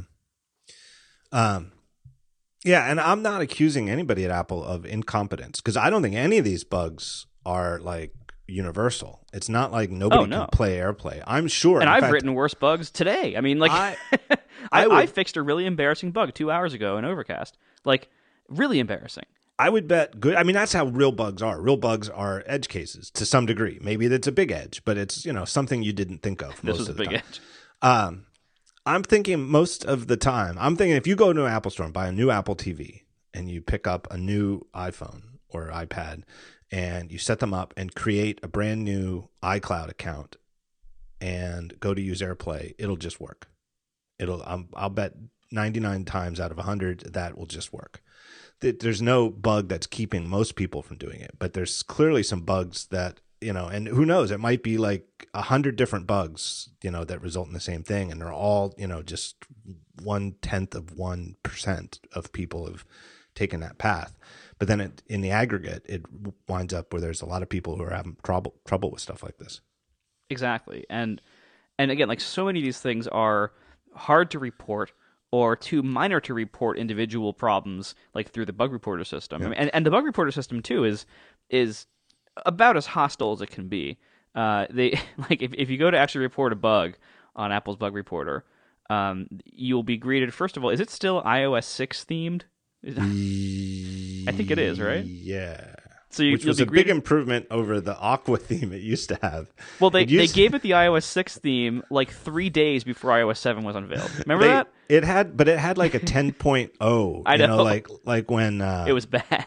When Aqua was really stripy, it had the big the pinstripes, horizontal pinstripes for yeah. a long time, and yeah, they they updated it to like an iOS six look right right before iOS seven came out. It was no, like it was like days or weeks before. It was yeah. hilarious. Like it was like obviously these two groups weren't talking to each other about that. And it, oh, anyway, uh, so you're greeted with this, you know, this this pretty terrible web app first of all, um, and then and it asks you for like 17 different fields, and then you fill your stuff out, and then you submit it, and they say, all right, thanks, we'll look into it. Here's a number, and in most cases of bugs I filed, I filed maybe I don't know 50 bugs so far in my life uh, with Apple. In almost every case, you will never hear about it again. They won't even tell you if it's a duplicate. They won't even tell you if it's closed. It'll sit there open forever. Sometimes they will tell you after like three months, this is a known bug. It's a duplicate of this other bug ID. Thank you. But then you lose all visibility. Then you can't tell when that other bug ID is closed. Like you just they just basically close your bug saying all right thanks. All right i just logged into my radar account and here's one that i filed on the 20th of march 2009 state open rank no value. And it's here's what i said. I said when you control it said product safari. When you control click right click on a background tab in Safari 4, you get a menu with options for things like creating a new tab, closing the tab, reloading the tab, and so forth. It would be nice if there were an option to copy the URL for that tab. That way, you could copy the URL for a background tab in a background window without either activating that window or that particular tab. I think it's a reasonable request. Right. Still, I, am not saying it's great, but it's the fact that it's just there, green, open. Yep. still, like still waiting for a response from Apple, and, and that's and it's this is this is not uncommon. This this I, is the common case. I'm not mad that they haven't uh, done it. Actually, let me see. Nope, you still can't copy a tab. Nope, it's the same option for listed. So I'm not mad that they haven't taken my suggestion and done something. But that's what for everybody at Apple always tells me that's what I should do with an idea like that. Is file a radar. Right. Right. But the fact that it's open, like I wouldn't mind if they just said closed. No, we don't think that we don't think copy belongs in that menu. Okay. You know, thanks for considering the idea. It's the fact that it looks to me as though nobody's ever looked at it. Right. And Which, they probably never will until at some point some intern is tasked with going through that list and they just like bulk close them all or send like a like a form letter to to all of them saying, "All right, you know, is this still a problem? Please provide a sample project to illustrate the problem." and yeah. then if you don't this will automatically close in a day. Like that's like that's the kind of, of thing you get. I mean, uh, it's it's just I mean, look, see I have uh so my oldest the... is 2011 I mean, I, I, I, got, I have four bugs here in one of my accounts 2011, 2011, 2013, all green, no responses. I mean, so this is, this is the problem I have with, with, with, you know, the typical Apple answer is, well, please, you have to file a bug for any bugs you find or any feature requests you have or etc. If you're going to say that, if that's going to be your default response, this system has to be better. This system has to, it has to be less hostile and it has to, somehow give some kind of satisfactory result. Even if it's as simple as after like a week you say, you know, thanks, we took it into, we're taking this into consideration, or or we're gonna, we'll have somebody look at this and then close it. Like some kind of something that indicates to the person who filed the bug that it was worth their time to have filed it. And that's the problem. Right now, you don't have that. And so there's no incentive for individuals to file bugs if you think anyone else will have ever filed the same bug. Well, there's that the adage that insanity is doing the same thing over the definition of insanity is doing the same thing over and over and over again and and expecting different results. And yeah. it's you know, it's there's it's a lot, you know, that makes a lot of sense. It's actually true. That's to me it seems almost insane to keep filing radars when you ex- expecting them to de- be dealt with when your experience is this is just a waste of my time. Exactly. And I've had so many people who work at Apple tell me, please file radars. They really do matter. They really do help. Please keep filing them. Yeah. And, and and they all say too, like they all say that they get a, a surprisingly low number of radars filed. For you know, like like you would expect certain things to have a lot, and they say you know certain feature requests or major feature requests will have like seven radars ever filed on them or something. Yeah. The problem is like you know they're they're yelling at us saying please file bugs their their actions don't back that up. Like the, what we see on the outside is extremely hostile and and demotivating. Yeah, I want to hold that thought because I want to come back to that. But it's yeah. I want to come back to it with a big section, but I'll do a break. But before I take the break, I just wanted to say another thing too was that your article. The one of the things that had me nodding my head with your article as sort of yeah, like now I kind of feel like one of them, being like a Windows user, is um, so we've got a laser printer here, and it's an HP, and I'm pretty happy with the quality, and it does Wi-Fi. And yeah, you bought the same one I did, right? Uh, maybe I do. It's the CP1525NW. Yeah, it's one of HP's wonderful. Yeah, you uh, you asked me what to buy, and I told you to get that yeah. one. Yeah, I did. I did. I did take my usual uh, just yeah. ask Marco. Yeah, and it exposes. yeah, I still have mine. It works fine. It well, except when it, it, dies. Except when it, it disappears from my network for. And no it reason. lies. Oh, it lies so bad about how much toner it has left. It lies oh, yeah. like a thief in the night. Mine has been saying it has extremely low supply levels for about three years, and is still printing just fine. I it is telling me I'm low on color. I print color. I swear to God, like once a year, Jonas has like a school product check that needs color. I print everything black and white. I know you've got plenty of color, you lying bastards. Anyway. Uh and you know what? With the black, it told me that I ran out of black, and eventually I really did run out. But uh, it was telling me it was like giving me this error message, like I've got no toner, none, nothing, and then the paper would come out and it looks great. Yep. It just looks great. And I know what I, I've from working at student newspapers and doing print graphic design for years before. I know what low toner looks like. It's pretty obvious. It's not a yeah. subtle change. Like it's it's like yeah, when when when your printer's actually running out of toner, it, it looks like it. Like yeah. it's, it's right there, right in your face. Like it looks exactly what it sounds like. It's like wow, I can hardly read this. The letters are almost right. Wispy. Everything's all spotted, and yeah, like you could definitely tell. Anyway, it exposes itself over Bonjour, and so yeah, I don't know.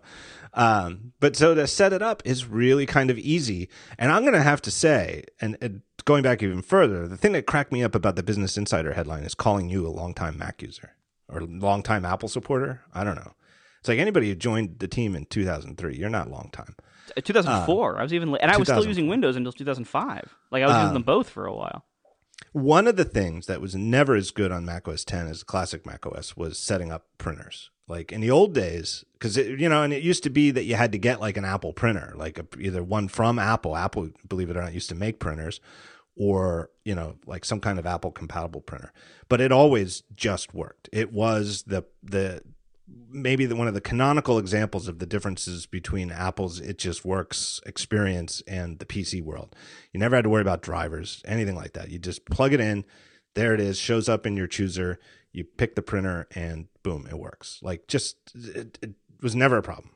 And in Mac OS 10, I always, I thought that just got worse. And it was sort of the shift to industry standard printers and sort of just the uh, that those uh, underpinnings of Next were never as hooked up to like you know the print world as Apple's classic Mac OS was. But anyway, it got better for a while.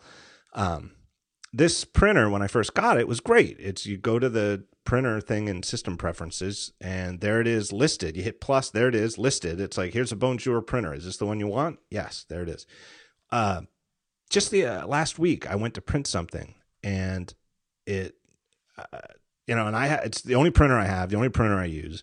I hadn't changed it, and it just said it, you know, printer can't be reached or something and nothing would it just wouldn't come out like it was just the jobs were queuing up in that thing in the dock so i deleted it i deleted the printer and i went to re-add it and it wasn't even listed.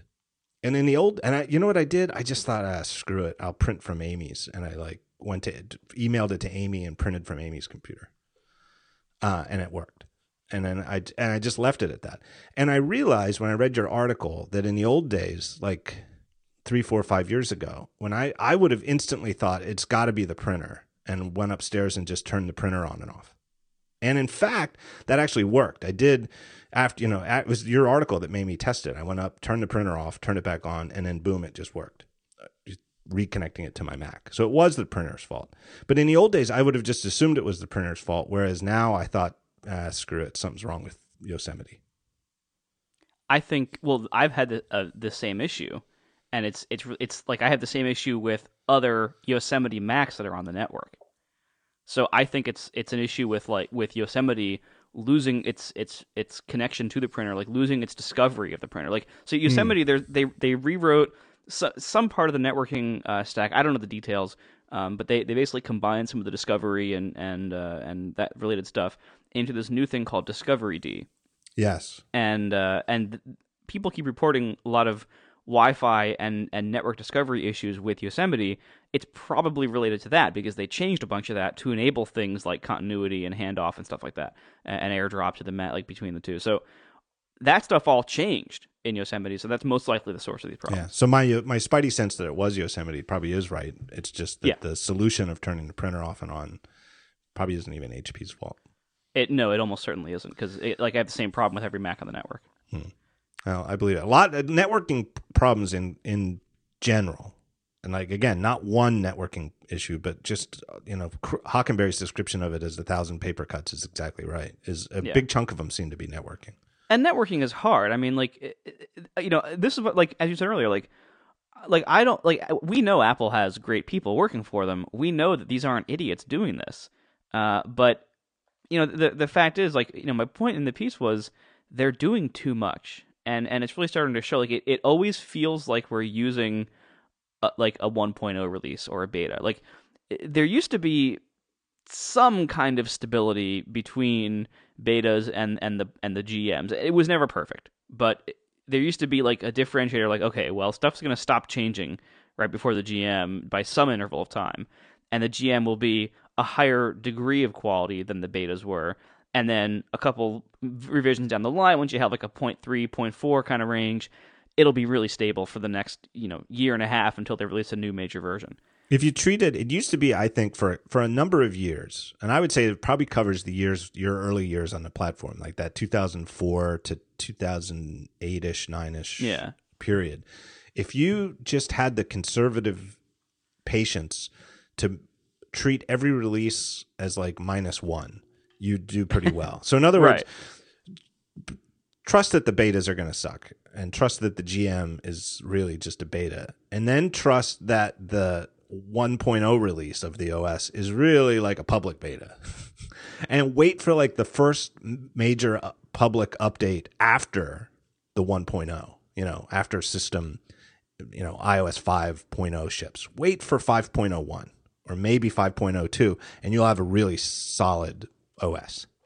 Exactly. And and these days it feels like we never reach that point of like a few point x's in and and now it's stable. Like now we're always in the beta 1.0 1.1 loop it seems. And yeah, I know like, you know, technically version wise they've they've passed 1.1 with some of these, but like it, it just seems like yeah. we and and and the GMs seem so minimally different from the betas in terms of quality, like it even seems, worse than they used than they used to be. Like it seems like we're just always in beta now. Seems like they're they only get around to fixing the crashers you know, the big ones. Right. And they never get around to the cleanup. And it's Guy English's point that the annual cycle means that, and, you know, we're probably hitting that point right now where a lot of engineering talent at Apple is probably going towards the WWDC releases of what I, you know, are, are am guessing will be iOS uh, 9. 9 yeah. and system 10.11. Exactly. Like this cycle, it doesn't leave time for stability, really. It doesn't leave time for all those boring little bug fixes to be applied to the old ancient version that we're all still using because it nothing ever gets that old. Yeah. Uh, let me take a break and thank our second sponsor, and it is your and my everybody's very good friends at Squarespace. You guys know Squarespace. It's the all-in-one platform where you can host, build, design, create your website. You need a website, you go to Squarespace and you have a website. It's that easy. You get to pick your domain name, you get to pick from a bunch, including a whole bunch of new ones, themes. You get to edit the content right there in your website. When you're logged in, you can just drag the stuff around, add the components you want. So many presets to choose from. Um, and they have a brand new Squarespace 7. That's the latest version. You can go to squarespace.com slash 7, spell it out like the movie, S-E-V-E-N, uh, and see all the new stuff. Because you guys know, uh, we talk about Squarespace all the time. They sponsor shows for years. Uh, so you're familiar with it. Go to that what URL, slash 7 at their site and find out the new stuff. But at the highlights, they've got integration with Google Apps. That's huge for people who are using this with uh, companies that, you know, use Google Apps. Uh, they've redesigned their whole interface. Uh, they have a partnership with Getty Images now, so you can get stock photos and images right there from within the Squarespace interface. New templates, um, things like cover pages, so you can have like a splash screen. Splash screens are back, um, and probably best of all, the best thing that they have, I think, isn't even technical. It's their tech support, twenty four seven, all hours, all days. You can get tech support via live chat and email. Uh, and the whole thing, it starts at eight bucks a month. You just can't lose. Uh, and you get, I forget how much. I don't know. What is it? A month? What do you get? A month free? The trial? Yeah, they don't even tell you. Yeah, they don't even tell you. You start. I think it starts out with as a week, but then like when when you hit that week, they'll send you an email saying, "Hey, do you want you want more time?" And you just click a link, and they give you like another week. Yeah, they. Um, that's how confident they are that you're going to stick with it because once your free trial's over, eventually, um, you're going to be like, I'd be nuts to leave. This is great. You do it with no credit card required. Just go there and start creating a website free. So the URL to know that they came from the show is squarespace.com slash Gruber. Uh, and the code when you sign up is my initials, JG. I don't, I don't know why they don't match up, but it's that code that you need. You need to keep that in mind because it really doesn't matter what you do when you sign up. Go there, just go to squarespace.com and sign up. because you're going to get a free trial. You'd be why pay? You know, take the free trial to start. It's when the free trial's over you got to remember the code JG. Uh, and when you use that code, you'll save 10%. So not only will you help support the show, uh, but you'll save some of your own money as well. So my thanks to Squarespace. Uh, if you need a website, you're nuts if you don't look at Squarespace first. That's my new slogan for Squarespace. I gotta have you do all my ad reads. So much better. At I like yours. I like the one because you actually had the story about your kid's school where uh, the preschool or whatever, and they were yep. going to spend seven thousand dollars on a website. Three, I think it was three. It was three or thirty five hundred. Oh, I don't 3, know, but it's, so, yeah. anybody, and if you everybody knows, there is not a schools don't have money to burn. It's, it's no, just, this is like a little co op preschool. Like, th- like, this is not a like they don't have money. it is me. like the kudos to you for being an involved parent at the school, but you were like, uh, will you give me like two days? Yeah.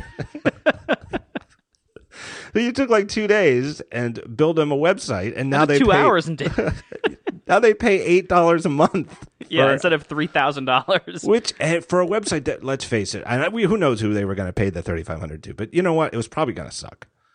Anyway, I love that story. That was great. Yeah, it's such a clear win for Squares, yeah. and now and like I'm not even the person who's responsible for keeping the website updated. Somebody else does that. Yeah. And so it's important to like have something that they can use that isn't like my crappy CMS or some really complicated WordPress install.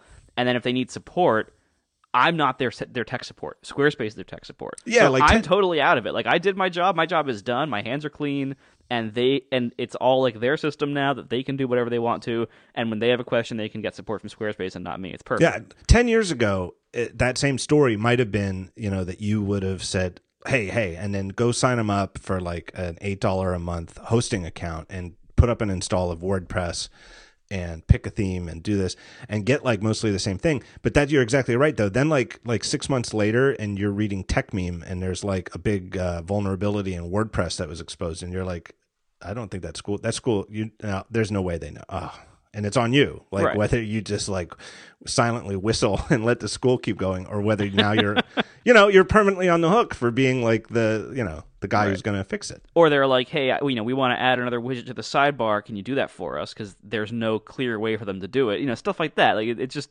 it's so much better to just outsource this to Squarespace. And uh, the, the other thing I love about that anecdote of yours is I feel like it perfectly exemplifies why Squarespace advertises the way that they do. That the way that they advertise over and over and over again on shows like ours never used to make sense to me. But I think it's so that, you know, it, how many people really need to make a website right now? Who knows? Probably very few. But how many over the course of the next year are going to find themselves in a situation where they do need to make a website? And at that moment, if they first thing they think of is Squarespace, boom, they go there.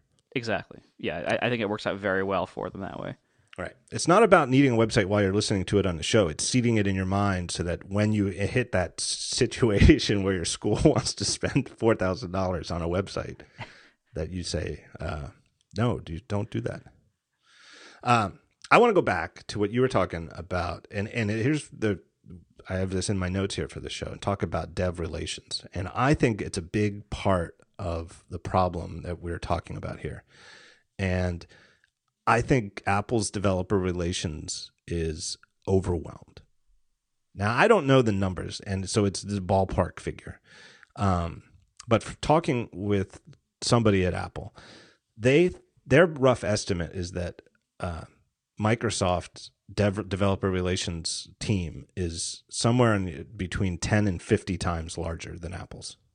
And yeah, I, I said fifty, and he was like, "Yeah, I wouldn't be surprised." And if you're like a serious, and you might know more about this than I do. I've never been a, I've never written a goddamn line of code for uh, Windows. But you know, the, basic idea is if you're a professional developer and doing some kind of serious work on Windows, you can get the attention of somebody competent and who can get stuff done on their developer relations team. And so if you're being driven up the wall by this obscure bug in a framework, um, you can get you may not get a solution right away. You and you certainly may not you know it's you may not get a, a version of windows release that has a fix for it right away. But you can at least get somebody's attention to get it in front of the right people. And it doesn't feel like when you're reporting things to microsoft it doesn't feel like you're uh, you know just filing things into a black hole. And that Apple's developer relations, not that they're not well meaning, but that they're just overwhelmed, absolutely positively overwhelmed. And it's, it's like Microsoft's developer relations team is of a size that is appropriate for a company that had and saw as its rightful place that 90 some percent of all software in the world is written for it. And Apple's developer relations is still of a scale of a company that has like 3 or 4% of the software in the world. Well, also and, like the the whole structure of how like how it's set up with the public or with the developers is radically different. Uh, now, I mean, I don't know how Microsoft is set up, but but the way Apple's is set up is is uh, it's fairly hostile at first. Like Apple appears to just be this brick wall that you have no way in. Like there's there is nowhere on as far as I know, I don't think there's there's like you know a list uh, or an email address to say like, hey, ask a developer evangelist a question.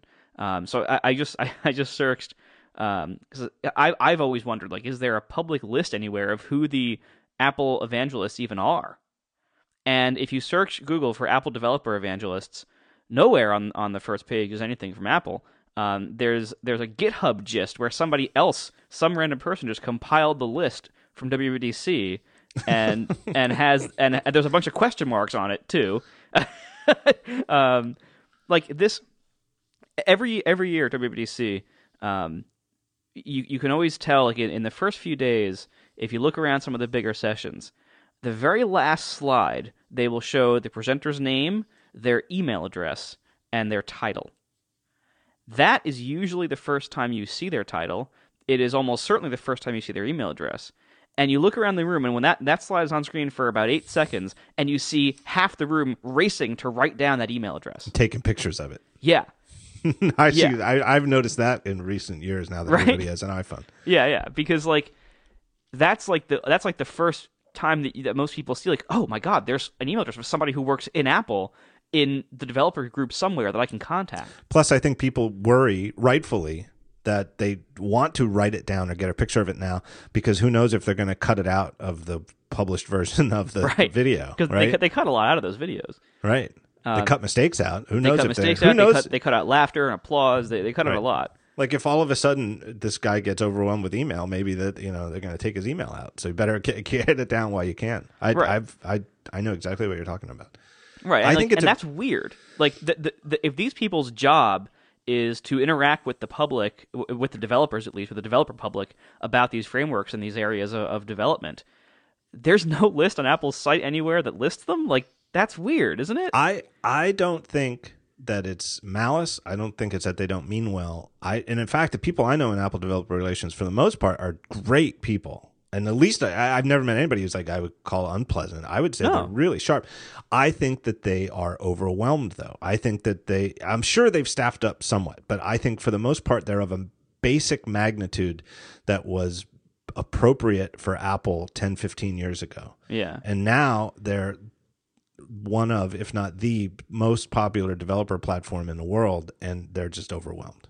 Again, the number that I heard from somebody, again, a rough estimate, but that Microsoft's team is 10 to 50, 10, 10 to 50 times larger.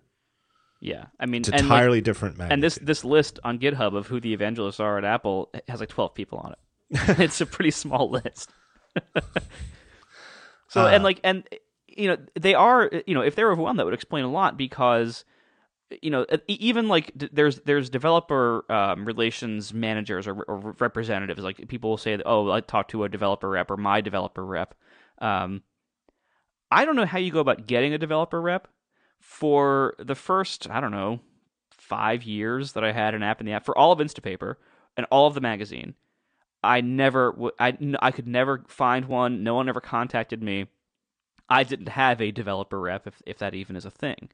Um, it wasn't until uh, Overcast that somebody somebody emailed me from you know some press thing like they reached out, um, and so it wasn't really until that that I had like a, a, contact that I could email at Apple to like ask a question to or to bring a concern to. Like it was like it wasn't until last year, like uh, and I've been in the App Store since 2008. Uh, and and when I when I mentioned this to the person, they with, let's just and let's not mince words with some success. yeah, I mean it's you know, again I'm not you know it, you know you it's not like you wrote YouTube, but you know pretty popular apps, right? And and yeah, it didn't matter.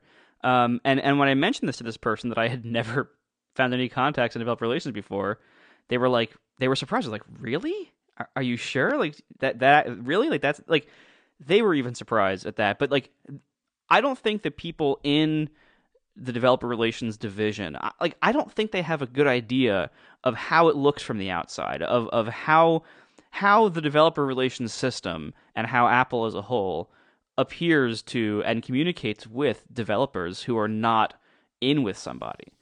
The gist of it, what I've heard, and I believe it, and it d- definitely plays on developer relations, but they're so overwhelmed developer relations that the reps are just, and they're not, and not known, and hard to initiate contact with, and even once they do, it just never becomes a priority. That the whole internal, uh, I, am going to call it radar, but uh, maybe it's maybe that's not just maybe radar is just the database, but the whole radar system is entirely geared internally toward fixing bugs from within Apple itself. Right. So if you're on, if you're writing, if you're one of the engineers on pages and you run into a TextKit bug, it, gets taken care of exactly as you would think. And it goes up the post and it gets put in front of the right person and they run your example project and say, "Oh, I see," and fix it, and then you know it just works. It's all, but it's it, there's nothing like that from the outside. Like it's like 99% internal and like 1% external. And I'm not saying the balance should be 50 50. Uh, you know, I, I think it's, you know, obvious that of course Apple's going to fix their own bugs first, but it's, it's just not even close. And it's not even like, oh, poor us, poor third party developers, we're not getting our bugs fixed. It's these are things that affect users, everybody. You know, the bug we're we're fighting for these bugs because they affect the experience of the users. Right, exactly. I don't know. I mean, like I don't know how you solve this problem except by making certain parts of Apple much bigger, and that's obviously not an easy thing to do. Like you know, there are all the like Mythical Man Month kind of things. Like, I, you know, and I think it's a staff up. I think it's a scary thing for them to do too, because yeah. you know they've seen it over the you know everybody's seen this industry for 20 years and everybody knows that Microsoft got a lot bigger and then it got it got slow and lumbering Right. And and they also you know, they're going to have trouble staffing up possibly because when you work for Apple, you have you know you have to first of all you have to be there. Like they don't do remote work for most things. They they have a couple of remote offices for certain like isolated projects, but for the most part they don't do remote work. So you have to be there. They're competing with everyone else in the Silicon Valley region for top talent, and that is that is extremely competitive.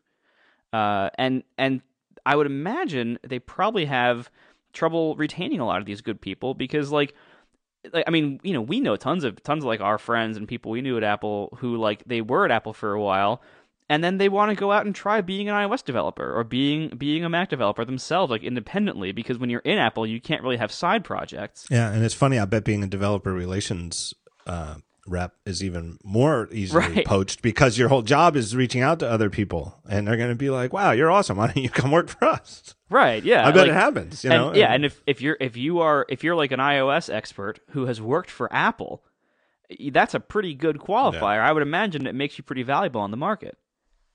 So it, I, I expect that they probably have a lot of trouble first attracting and then retaining great talent there in addition to any cultural issues that and challenges that would come with trying to grow the company substantially larger. So, but but I don't really see a way around that being the eventual outcome. Like, I don't think they can keep the company the current size. And I know they also have issues with like they don't have the space. Like that's why they're building this giant new campus. Like they're out of room too. But you know, it's it, there's all these problems. But you know, these problems aren't just going to disappear. Like, and I, I, I, I think they are working towards that. I hope they're working towards that. But I think there's going to be some uncomfortable migration, uncomfortable growth as the company becomes a bigger organization. But I think it has to be. Yeah, I, th- I think people are eh, third party developers are exercising things that just don't get exercised within Apple. You know, um, I would say like the extensions are a perfect example of that. Uh, like the sharing extensions where Apple knew what they would be used for, but the things that Apple itself really wants in there, they they were already there anyway.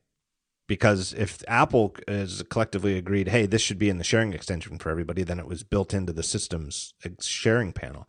It was only when third party developers started doing it. But th- that thing is so full of little tiny bugs, like the way that when you reorder them, the order doesn't mm-hmm. stick. And there's, you know, just a bunch of little things like that. You know, it's just a perfect example of something that did, to me doesn't quite work right.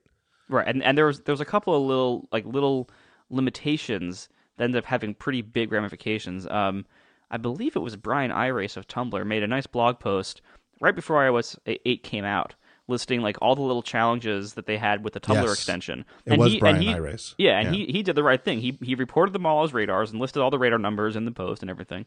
Um, but you know, like they they actually like I remember.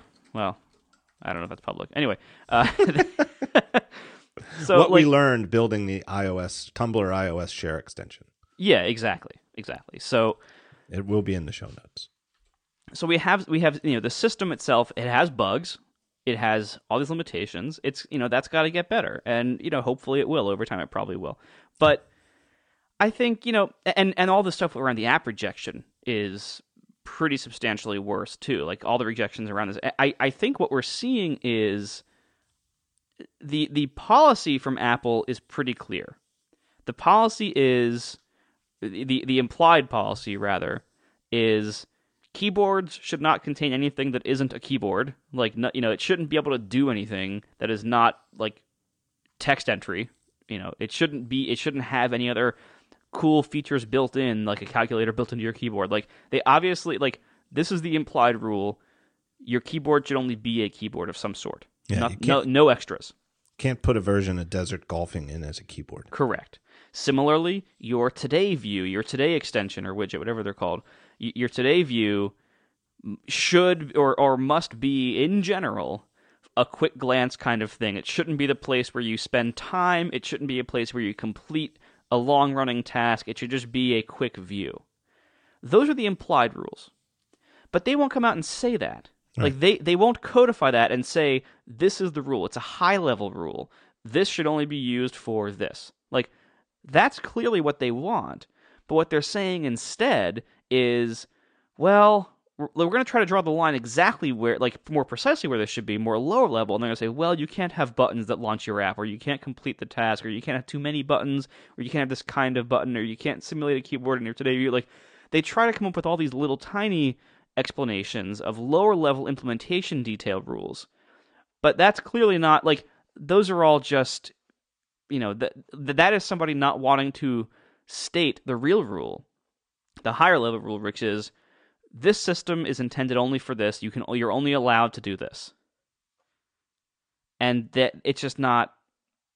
I don't know. I don't know why they won't just say the higher level rule because I think that would actually generate less controversy and would be easier for developers to follow and to know. Like certainly, some developers would be like, "Well, does this count?" But you know, you see the high level rule, and that would that would at least give you some idea. Like, if I stray from this, it's going to be rocky territory and a, and a rejection risk. I, I think the App Store stuff definitely plays into it. I don't know how different that is from typical dev relations, but it ought to be tied up because it's in Apple's view, the App Store is, and for iOS, it absolutely is the only way, other than the enterprise stuff. Um, you know, it's the only way. It's it's an inextricable part of the development process. So App Store problems should be considered developer relation problems it the whole thing like with the pan the recent things panic has gone through and like where they had the the issue with their uh, uh, saving feature in transmit where you know they didn't want them to be able to save to iCloud Drive and therefore they had to take the whole thing out because even the stuff that hooks up to Dropbox and Box.net because there's no control over that. Um, and then you know I wrote about it. A couple other people wrote about it, and then all you know saner saner minds prevailed, and okay, they got it fixed. And there's this whole angle that everybody agrees on. Everybody that you shouldn't have to have you know daring fireball publish it to get your story fixed. You shouldn't have to go public to get that, and you shouldn't have to be of the um, prominence of panic to do that. You know, like some upstart who nobody's heard of yet should be able to get this, you know, the same reasonable correction with an app store problem that Panic got. Um, right, and and they have they have the appeal system set up there. So like in theory, this sh- it should work. You should be able to go to the appeal, which like you know from what I understand. So you know the, you have the reviewers on one level, and from what I understand, the appeal doesn't just go to the same people; it goes to like a level above those people. And so if some reviewer just made a bad call, the appeal should work. The system that's in place there should work. The question is, why doesn't it work as well yeah. as running to the press? Like right. running to the press and making a big stink yeah, that's going to work just by the way PR works. That that's going to work a little bit better, you know, on occasion, but it shouldn't work so much better. It, it shouldn't be like like and and in panic even said. I mean, in panic will say these things in, in the nicest way possible because you know they don't want to start any any stuff, but but you know they even said like it's unfortunate, but you know this method is what works. Yeah. And we've gotten at Q Branch, we've gotten bugs fixed because we know people who work on the framework that we're having the problem with. And we could, you know, I think literally at, at WWDC, Brent had like coffee with somebody and showed the example project, which he had already submitted months ago in a radar. You know, here's a simple 13 line example pro- project that shows the bug exactly. But he got to show it to a guy from the framework team right in his face, you know, not not a confrontational, you know, Brent, but it was like yeah, oh, they're oh, drinking, you know, drinking coffee at the hotel bar, and the guy was like, "Oh, I see. Oh, I bet I know what that is," and he like, you know, made a note of it. And but you shouldn't have to know somebody and have coffee with an engineer. You know, it's just because Brent knew that, you know, knew him for years. That that that doesn't scale. To say that that doesn't scale is, you know, self evident. Right. I mean, so you have in the re- the reality of the iOS ecosystem and, and the Mac, the, the, reality of the Apple Dev ecosystem is that you have the official channels up that are just this tremendous wall and filter, and you know, and what you said earlier makes sense that they are extremely understaffed in these areas, or, or they they're not scaling very well. That that explains a lot because it seems like where the general public is is shown to go is just a wall that is extremely ineffective, has very few ways in uh, and it is just very off-putting and and just it, you know they're they're trying to deflect everyone. It, it's like when you call a big company and you get put on hold for 35 minutes on some touch tone menu that really wants you to follow its self-help options. Like they don't want you to get in through the public way because they can't handle it all. Then you have all of us going through like the side door because we know somebody, and that ends up working better. That's not good. Like that that, that should be embarrassing. That should be yeah. a major problem they need and to I, fix. It seems like something they could fix because you know, like, and again, I think the biggest problem is what you said, which is just that hiring talented people in general is hard, and it's especially hard in the valley. Um, but you know, guess what works? Money, and guess what Apple has? They have money. Right. So I, I I can't help but think it is fixable. Um, well, and you know, who's I to think, say they have to always keep everybody in Cupertino? right. right? Like they think like there are parts of their business that can be easily on at some other location. Like I work is in Pittsburgh. Like right. they, they, like there are parts of Apple's business that can be other places. And and I think I think Gus was saying they're opening up an office in Seattle. Yeah. Wasn't it? So like it looks like they might be starting to be more willing to branch this out a little bit, but Yeah, and I think the Seattle office is going to be cloud stuff. That's yeah, that's the rumor. I don't know if we I don't know if we have any good info on that yet, but yeah. but uh yeah, so like I I think um, you know they they they need to start breaking down some of these barriers with themselves of like the way they the way they've always done things or the or the kind of the, or the rules they have internally. Like if they say everyone has to work on site, you, you better make more sites because in more places because that's like they have to become a bigger company. There are so many areas where they are clearly understaffed or under resourced. And as you said, it's not for money. Like it's it's not because of money as far as we can tell. Unless they foresee a, a near term future where they're not going to have so many third party developers. And I, I don't see how they could possibly think that because it doesn't seem, I don't see how that's possible. Um, they, they really need a bigger developer relations team, much bigger, like factor of factor of 10, uh, with not just headcount, but with authority within the company to, to get issues escalated and put in front of the right people. And as this week has gone on, and this has been the topic of the week, I'm thinking my my thinking has shifted more and more that it's a lot more a developer relations problem and a lot less due to what I initially had been thinking for a long time, which is the annual release cycle of the two OSs. Well, I think those are two different problems. I mean, I do too, I think certainly... and I think there's, I think it's, you know, it's clearly multivariable, and those are both definitely two of the variables, absolutely. But my thinking has shifted in terms of which one is a, a bigger problem, and I think too which one, to my eyes, meshes with the timeline of what I'm seeing.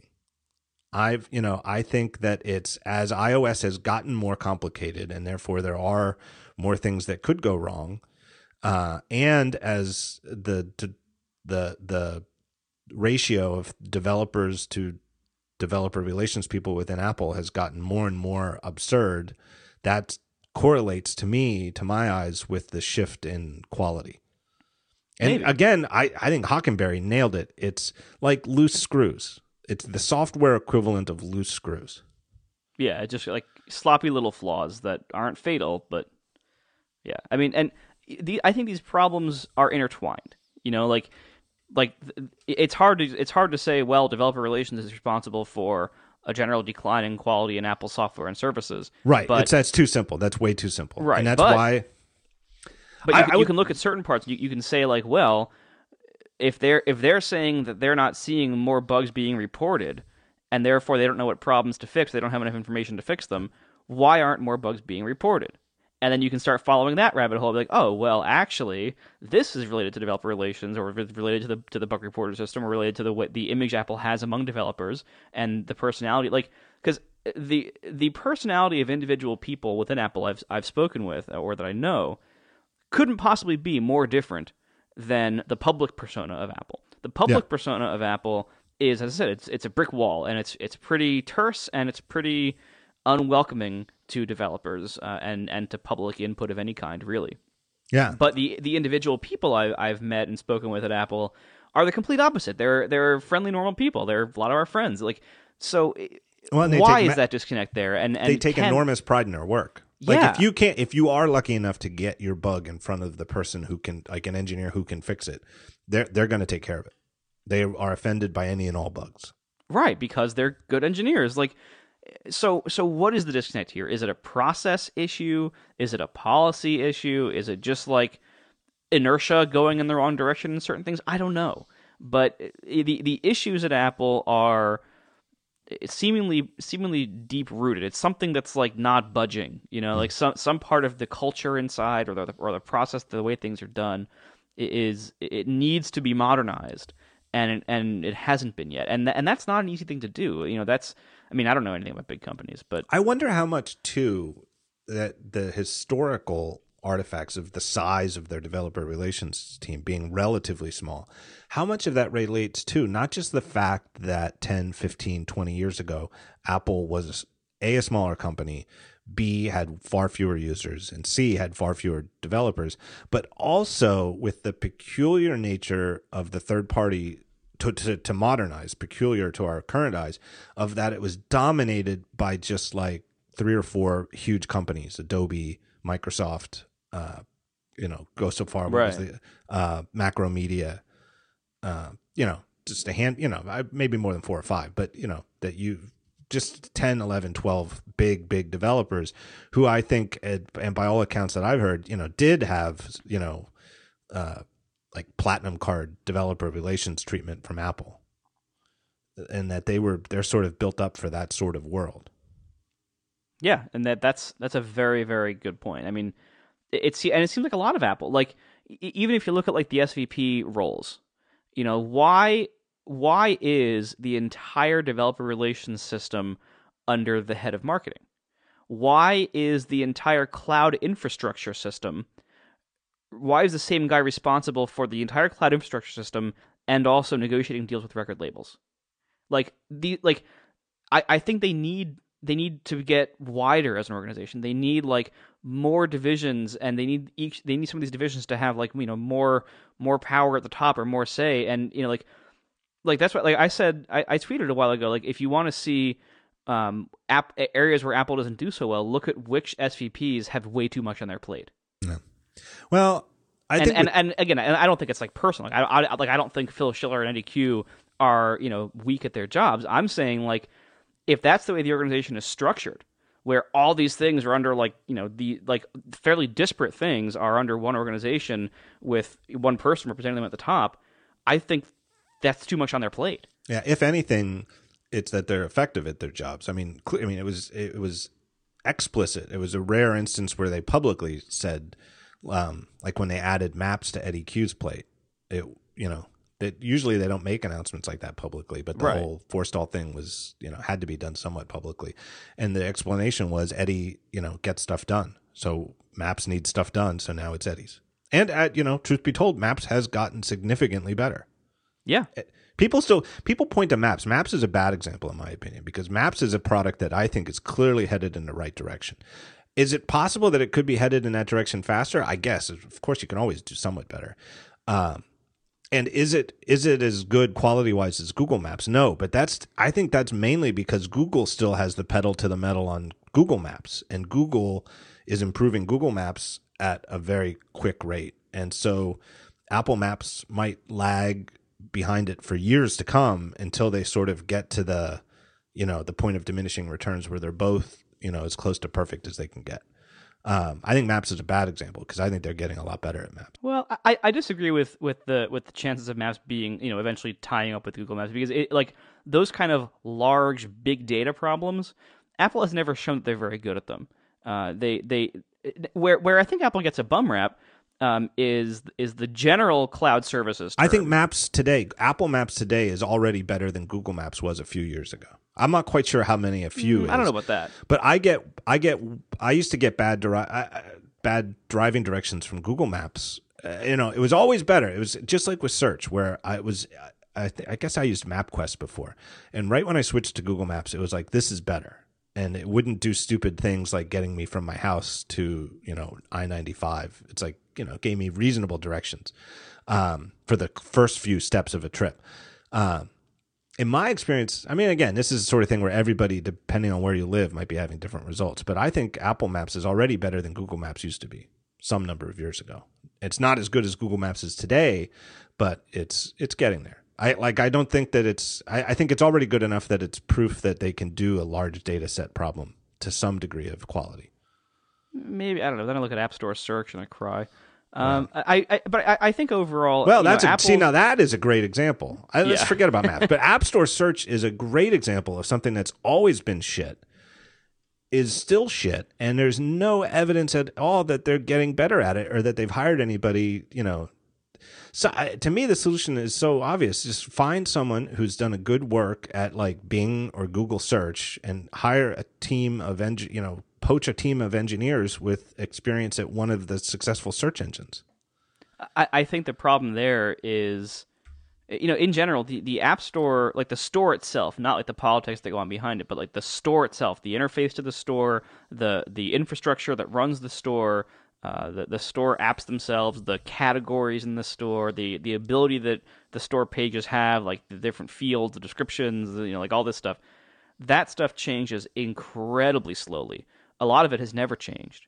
Uh, it like it, it, the App Store. It, it seems like the install button for the Yosemite App Store still looks like uh, the old Mac OS. Right. Yeah. Exactly. And and and the boy the if you think the iOS App Store app is, is a little rough around the edges, the Mac App Store app is pretty rough. That's that's been a, a frequent source of bugs.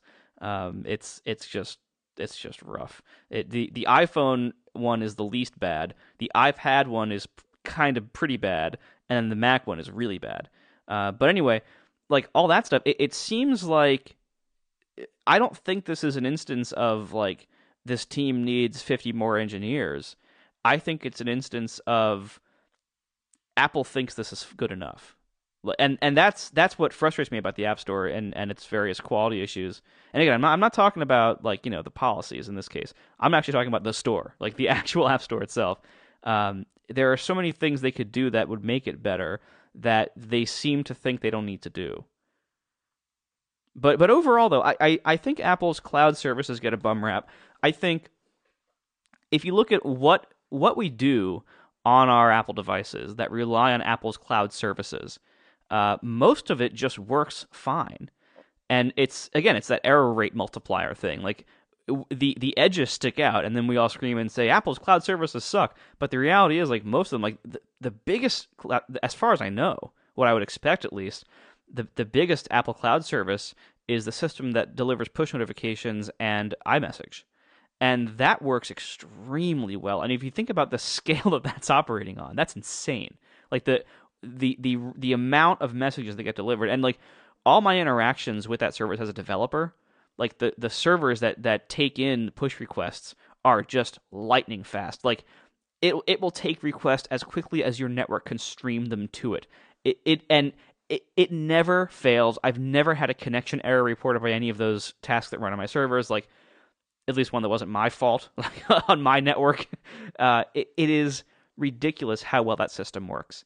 Uh, from what I've heard, CloudKit works. I mean, I haven't used it yet, but when I've heard CloudKit works, like all like this this new infrastructure that they're building, that they built CloudKit on, that they're building all the photo library stuff on, all the indications so far, it is a little early, but all the indications so far say that that's rock solid. So it does seem like most of their cloud services do work and are solid, uh, but you know you you definitely hear about the ones that don't. Yeah, yeah. So I think the people who are holding that stuff up as examples of this are are I think they're wrong.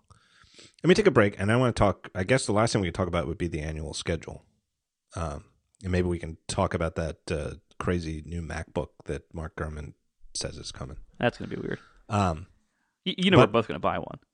No, I don't want to. No, because I just bought a, a MacBook Pro. You say that now. No, I there's I I've my MacBook Pro is is what I want. I want. Well, do you still have your 11 inch? I do. I'm actually recording this, but all I all, literally all I use it for is to record the show and to take a look at anything. It's still running um, 10.9, so to take a look at anything in the old UI that I want to. What was it like when you? What did we do before Yosemite? Right. That the only two things I use this machine for. Does it look totally garish and outdated now? Yes, absolutely. it's been it's been such a short time. yeah, looking at 10.9 is oh my god, it's ridiculous. It's not quite as ridiculous as looking at pre iOS 7 iOS, yeah. but it's cuz cuz they are they never quite blinged or they they deblinged it at one point and left it there. It's even uh, worse when like so now that so you now use a Retina iMac full time, right? Right. So uh how, how bad is it when you see a non-retina screen now?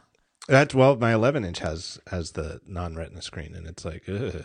yeah, like I, I did. I, I got a Mac Mini for some some uh, auxiliary duties here. It's it runs headless, but we have we have an old uh, 27 inch uh, LED whatever cinema display in the closet, so I took that out to set it up, and so I had so I kept going back back and forth between my 27 inch Retina iMac and the 27 inch Thunderbolt display, which at the time it came out was an amazing display. They still sell it. It's now well now it's Thunderbolt. I I have the pre one anyway. Right.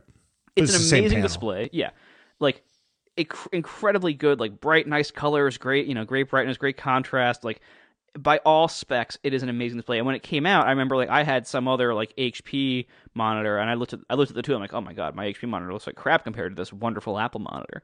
And now that, that I have, you know, the Retina version of that same thing, basically, uh, going between the two as I was setting up the like the first time I, I saw the the Thunderbolt one, the the non Retina one, I'm like, oh, is this the wrong resolution? Like, what is what is wrong with this? It looks terrible. Like, what? Oh my god, this was normal. I looked at this all day. Like, it, it's it's. I know this sounds awful, but it's it's such a it's such a difference. Uh, but yeah, I would imagine, yeah, like looking back at Mavericks, once you're accustomed to Yosemite, it probably looks quite ridiculous. Yeah. The other thing that makes me think I might not like, if, if assuming that the Gurman thing is true, that well, we'll talk about it in the segment. Yeah. But I don't, I don't think I would like the the keyboard. I'm concerned, yeah, because because it's too close together, right? Yeah, and that's the thing I never liked about my 11 inch Air, and not that, not I don't even know if it's close enough, but it doesn't have the key travel that the bigger PowerBooks do, and it's one of the oh, it nice. Doesn't? No, well, at least mine didn't. I got the my 11 inch Air is the last Air that doesn't have keys that light up. Yeah, you have the 2010. Yeah, uh, it was the only one that ever. It was only like the the first one did the 2008 old crappy one that did light up.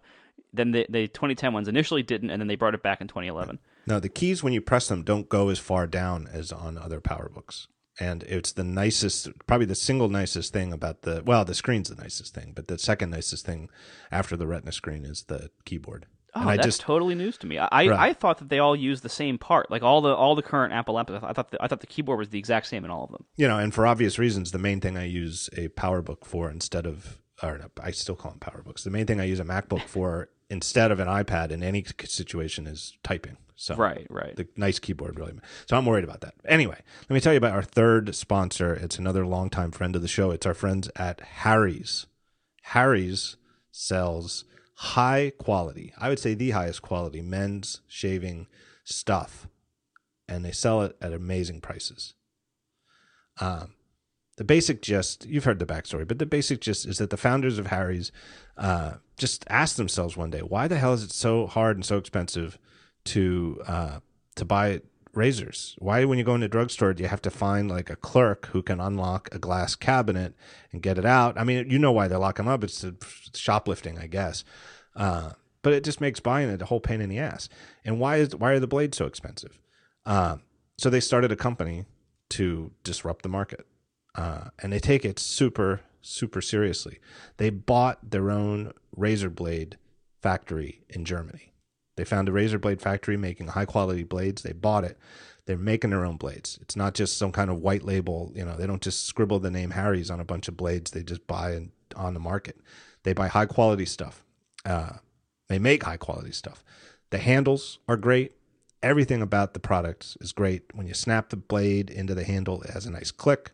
It comes in a nice box. I've said before, I always feel terrible throwing away the Harry's box because it just yeah. looks like the type of box. It's like an Apple box. Like nobody throws away their Apple boxes.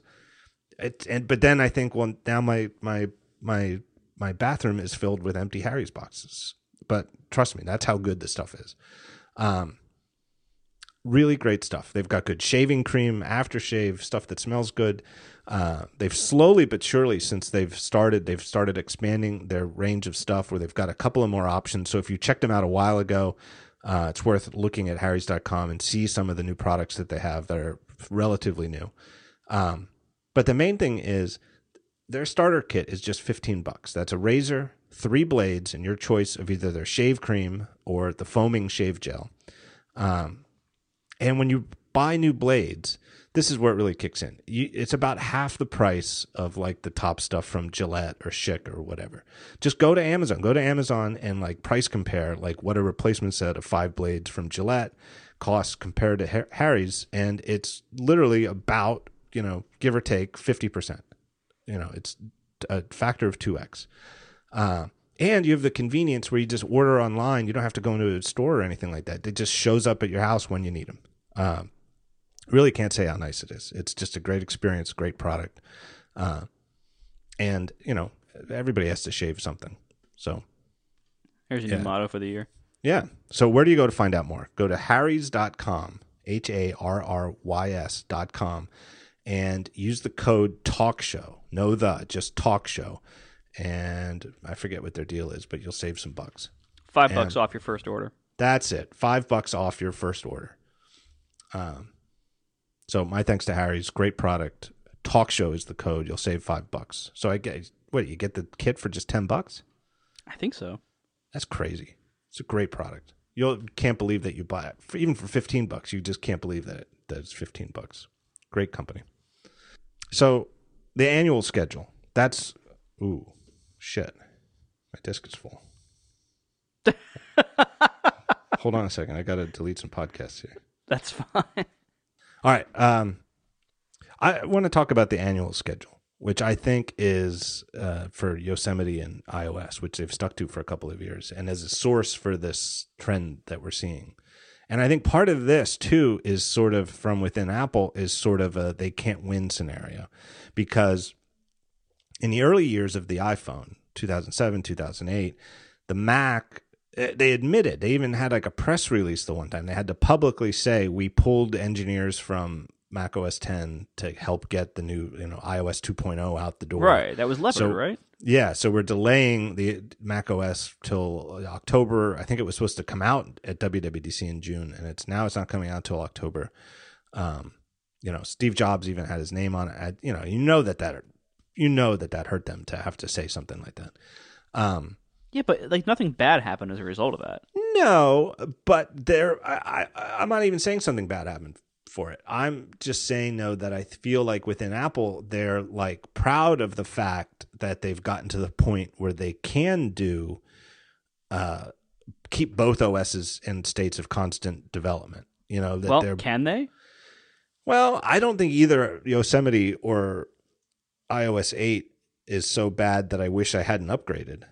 No, they're not, and that's see that this, that's the problem. Like it's and maybe maybe this is maybe this is part of the problem. Like they're not bad enough that like alarm bells are going off, Right. but the the rate of tiny paper cuts seems to be increasing. Yeah, and I don't know. Like, is it is it, it you know if they're going to do that, is this the in a, it, is this the way it has to be? You know, is there no way to either they slow down one or the other operating systems, or this is what we're going to get? Like, I don't know. Well, I, I don't think a slowing down would necessarily be that bad. I mean, eh, you know, and right now we're going through a few tr- a few big transitions in the OSs, and we, we've been going through them over the last couple of releases. Where you know iOS seven was the massive redesign, in addition to a whole bunch of new frameworks under the hood. Um, iOS eight added the whole extension system, which is a pretty substantial thing. Well, and um, the whole the whole idea of having these i i cross inter inter application, not just extensions in particular. Extensions are like one version of it, but the way that so much of how we interact with the system is going through these, um, you know, Yeah, the, cr- X- the XPC thing. yeah, the XPC stuff. Yeah. And so instead of having things that run in your app and if they go bad, crash your app, they're outside your app in a sandbox. And it's it's not just one thing like uh, sharing extensions; it's a whole bunch of things. It's a big transition. Right. And so like so they're going through transitions like that. Uh, you know, they so maybe the last few releases have just been bigger than than the releases will usually be. You know, maybe this problem will will settle down in the next couple of releases just by nature of they've now they've they're now on the other side of these giant transitions. But and and, and like, you know, when you call something a stable release, some part of it is just like a marketing value. Some part of it is like, you know, we're going to declare this X point zero, and that's just a number. It doesn't mean anything. Um, but so and so so you could always choose to just put less in each one, and and still kind of have the best of both worlds. But some part of it also is like what Guy was saying, like the the way like the, the the whole development pace of like how how the year is spent, how the time between releases is spent, um, between like you know launching, fixing the bugs, then you know kind of quiet period where you start developing the next stuff, and then and then you know beta for the next thing, and then launch the next thing. Um, that will still be a problem. That will still be this compressed version, uh, even if you just do less in each version. I still think it will be better than what you have now of doing a lot in each version and releasing them every year. I also, you know, it's important to point out for the marketing value of this that this is a pretty young thing. It, it isn't young for iPhones necessarily. Um, you know, most iPhones have coinc- have coincided with new iOS releases, or at least been fairly close to them. Um, but they don't. First of all, they don't have to be. No, I think there's always been. I don't think there's ever been an iPhone that hasn't coincided with a new iOS. It's just that I, I think think you're right. I just couldn't think of. I couldn't think of the earlier ones. no, there's never been, and they've, and there's never been one that can run the old OS. And some of them, like in the iOS three, iOS four era, were not so heavily new features, and you know was a little bit more, you know, just expanding the foundation. But it was always a new 0.0 to coincide with the new phone. Right. But eh, but and sometimes they haven't been that way. Like uh, iPads, like the, famously the first iPad shipped with iOS 3.2. It was a special build, a special track for the iPad Right. that wasn't unified until iOS 4.2, I think, or 4.1. It, it was it was even iOS 4 shipped Right. first on the iPhone, wasn't didn't even run on the iPad, and then 4.1 or 4.2 unified them. Um, so like they have released hard. So much of the recent high profile hardware has launched with new OS versions, but not all of it has. And when it hasn't, nothing bad happened. Like there was there was no real downside to the iPad shipping with 3.2 instead of waiting for 4.0 to be ready to ship this hardware product. There was also no major downside to the iPad not even getting 4.0 because it wasn't ready yet. Right. And like you know, a few people complained, but it wasn't a it wasn't a huge deal. It it didn't hurt the sales of the iPad really. It didn't hurt the iPhone. It didn't hurt iOS 4. Like it just didn't. It wasn't a big deal. Right. Famously, the iPad in particular had more explosive sales in those early years than it has now. Now they've stat, you know, flattened Right. off. Exactly. And, and So yeah, not only- for other reasons, but still. Right. So and, and you know, Macs are released all the time, and if if if a new version of Mac OS 10 is going to be due soon, they'll they'll usually hold it. Same like like they did with the Retina iMac. They'll usually hold it for that for that same event, and then they'll ship together. But you know, a Mac could be released next month, and it'll run the OS that's from four months ago or five months ago, whatever. And doesn't matter. Nothing nothing bad happens. You know, no one says, "Oh, Apple should have released a new OS with these new MacBook Airs." Like, nope, doesn't matter at all. Doesn't even come up. Yeah. So I, I question like the the value of having this this like lockstep of of major OSs tied to major hardware releases, I think is mostly self imposed. I think they do it that way because they like to do it that way or they think they should do it that way. But uh, when it hasn't gone that way, I think the market has spoken loud and clear that it doesn't really matter. Yeah, I kind of agree with that. I do, you know, and I don't think that it's as superficial as that they want to do it so that they have more to show in a keynote. But you know, I think there's something loosely along those lines though, where they they you know it's easier easier to market when there's uh, more new features. Right, and that's what I mean when I say that marketing is becoming too high of a priority.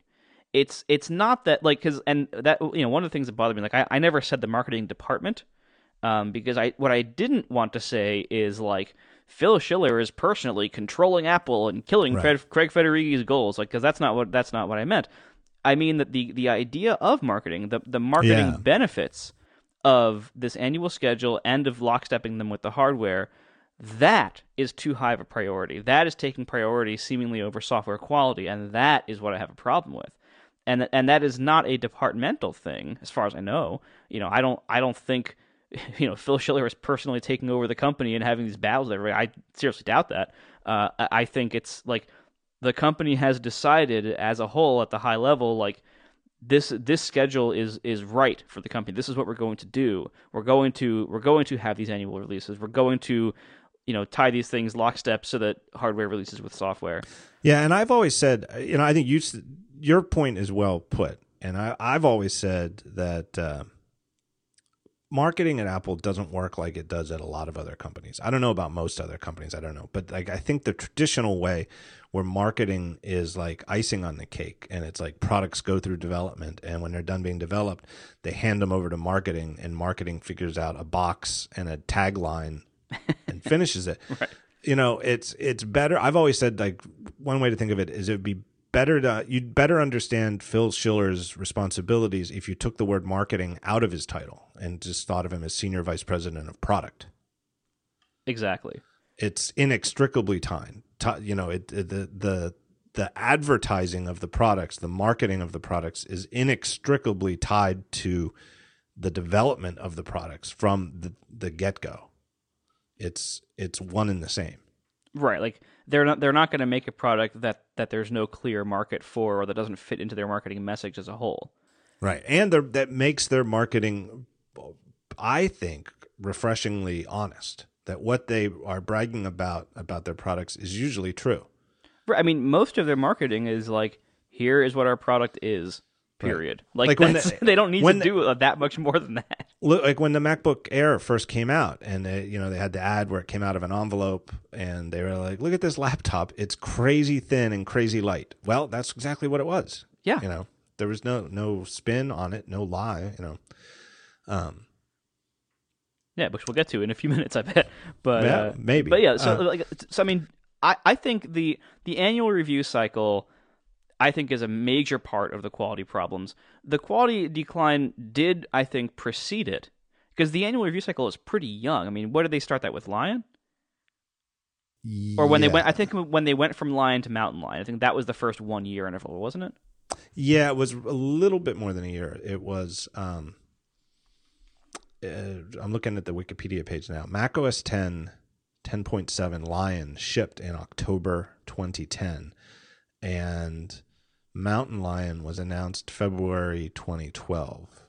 That was February 2012. That was the one where they had like the private briefings, like uh, like right. Is that the one where Schiller told you we're going to do things differently now? yeah. Whatever? Yeah. Yeah. Yeah, like that. I think that was when this started. Was was roughly then. You know, yeah. that, I think that's what they meant. They're doing things differently. You know, in a few ways. But so you know that. Yeah, I and think uh, is, you know, and I should say, yeah, I, I maybe I I overemphasized the cyclical nature of Apple. We've really only had two releases that follow the current cycle of a June announcement and an October debut. Right. iOS has been more consistent because because the phone schedule has been pretty much the same. I mean, you know, it shifted from June yeah. to September or whatever, but otherwise it's been pretty much the same. Yeah, beginning um, of summer to end of summer. Right. Exactly. But yeah, overall, you know, iPhone has been consistent. Uh, it's only really Mac that has become inconsistent recently, right. or, right. or that has that is that is now consistent rather. Yeah, and it used to be annual in the early years because it was so bad and yeah. needed so much improvement. well, it was know? young. Yeah, you know? like now it like I don't see as a Mac user, I don't really see a lot of value in revving the the main OS I use for all of my work uh, frequently. Like I don't see the point. Like the only reason I got Yosemite when I did was because I bought a new computer that came with it. Uh, I would have waited probably until like a point two, most likely, before I installed it. Uh, I never installed it on my old computer. I, I only I only got it because the new computer came with it and can't be downgraded. Uh, and because like I, I'm very risk averse with my work computer. Right. Like I'm yeah. if I'm in the middle of a project, which I almost always am, I will put off any updates. Even even like a, a an X point two or X point three, like I'll put that off until I'm like done editing the podcast for the week, just in case something bad happens, you know, something like that. Yeah, my way has always been to have a computer at my desk that's my quote main computer. That's yeah. the, the, iMac 5K. I'll keep that at a conservative pace, and then have a laptop that I, that I don't really give two craps about if it, it, not that I don't care about it, but that I don't care if it gets buggy. Right. That I'll yeah. that I'll install developer betas on. Yeah, my laptop actually runs the like the it's it's on the Yosemite beta chain like through the App Store. So yeah, like, so am I. It's currently on on 10.10.2 or whatever it is. Yeah, and I regret it terribly. Mine actually, that actually, I mean, I hardly use that computer, but that's actually not been a problem for me. Yeah, well, there's one particular bug that really it's driving me nuts. The dictionary, and I don't even know how universal it is, but for me at least, you know, the dictionary lookup feature where you can do uh, I've changed my shortcut. I think the standard one might be Control Command D. Oh, I, I, I always forget that. I still launch the dictionary app from Spotlight every time. Or, or LaunchBar. You know, this is a cool shortcut. You can triple tap on the trackpad over a word, not click, tap. Right, right. Triple tap, and you get an inline dictionary lookup of whatever word you want. use it all the time. That's it crazy. Cra- it crashes MarsEdit. It it doesn't crash BBEdit, but in BBEdit, it leaves the yellow highlighted thing of the word on screen. Oh, that's weird. It's something changed between 10.1 and 10.2 with third party apps in the dictionary lookup. And I do it all the time. And I know I, I know it's going to crash, but I don't think about it. I think I got to look. Did I spell this right? Triple tap. Did, boom. Now, all the apps I use are like MarsEdit and BBEdit. They all auto save everything. So I don't lose data, but it's still a, an annoyance. Yeah, and it's just this is the problem. There's so many little things like that. Yeah. I mean, but it's a beta, so I'm not complaining. Yeah, anyway, no, uh, yeah, obviously. Here's the here's the historical schedule for macOS 10. So 10.0 came out in early 2001, and that barely even counts. It was a heap and pile of shit, and then 10.1 came out in July, um, later the same year. Uh, went just from March to July, they came out with a with a major version of macOS 10. Um, 10.2 was May 2002. 10.3 was June 2003. These are announcement dates, not release dates. I guess I should do release dates. Uh, then we waited like almost two years for 10.4 Tiger, which is really where I feel like they tied it off and were like, okay, we're done with like the early years of macOS 10. Yeah, I came in with Tiger with even went all the way to Tiger went all the way to 10.4.11, which yeah. I think is the highest they ever got. Yeah, it's the highest they ever got. So 10.6 didn't get that high? No, 10.6 only went to 10.6.8. Oh. But there was, it, Wikipedia lists a 10.6.8 v1.1, which is some kind of weird patch. um, but that's where they switched to like two years. And in fact, 10.5 didn't come out until October 26, 2007. That's the one where that was the delayed one. The delayed one. So yeah. it was about two and a half years. Um, and that was a really stable time, by the way. It's this I think is the high water mark that uh, you know. And again, like as Jalkut had a web po- uh, weblog post in response to your thing, you know, don't don't don't use too much. You know, rose colored glasses. Yeah, rose colored glasses. Yeah, yeah, exactly. Don't have too strong a prescription in your rose colored glasses. That, right. Like all the people and, who allegedly like WebOS but you know, I do think there's something to you know the it being a high water mark this era, a high water mark for stability system wide. Um, yeah, I mean, and everybody glorifies 10.6 also. Uh, because that was the famous one that they said no new features. We're just gonna like you know work on the work on the under the hood stuff, right? And it was successful. It, it, it was that brought in tons of modern stuff. That brought in Grand Central Dispatch, among other things. And it included though included in the fact that it had no new features is it was two years after 10.5 Leopard came out, so it was yeah. two years since the release. It was this is you know it was released in 2009. Um, this is interesting. It was announced in June 2008, but didn't get released until August 2009. I don't remember that. Do you remember it being a year in beta? No, but it doesn't matter.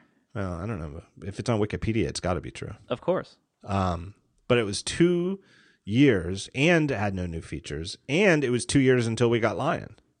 So there was like this four year period. And again, no new features is kind of bullshit. I mean, like adding Grand Central Dispatch, it's not a feature because it's not like a thing that they can put in a commercial, but right. it's clearly, you know, a huge feature. It's just a behind the scenes developer feature. Um, but that's like a four year period where they didn't really have a lot of user facing features added and is widely viewed, and I think accurately so, as sort of the high water mark of, of stability. Yeah, and and you know part of that could be rose-colored glasses, but I, I think there is a lot of truth to that. Yeah, we might see something like that soon, though. Like you said, they're going through transitions now, and it's you know iCloud is certainly one of them.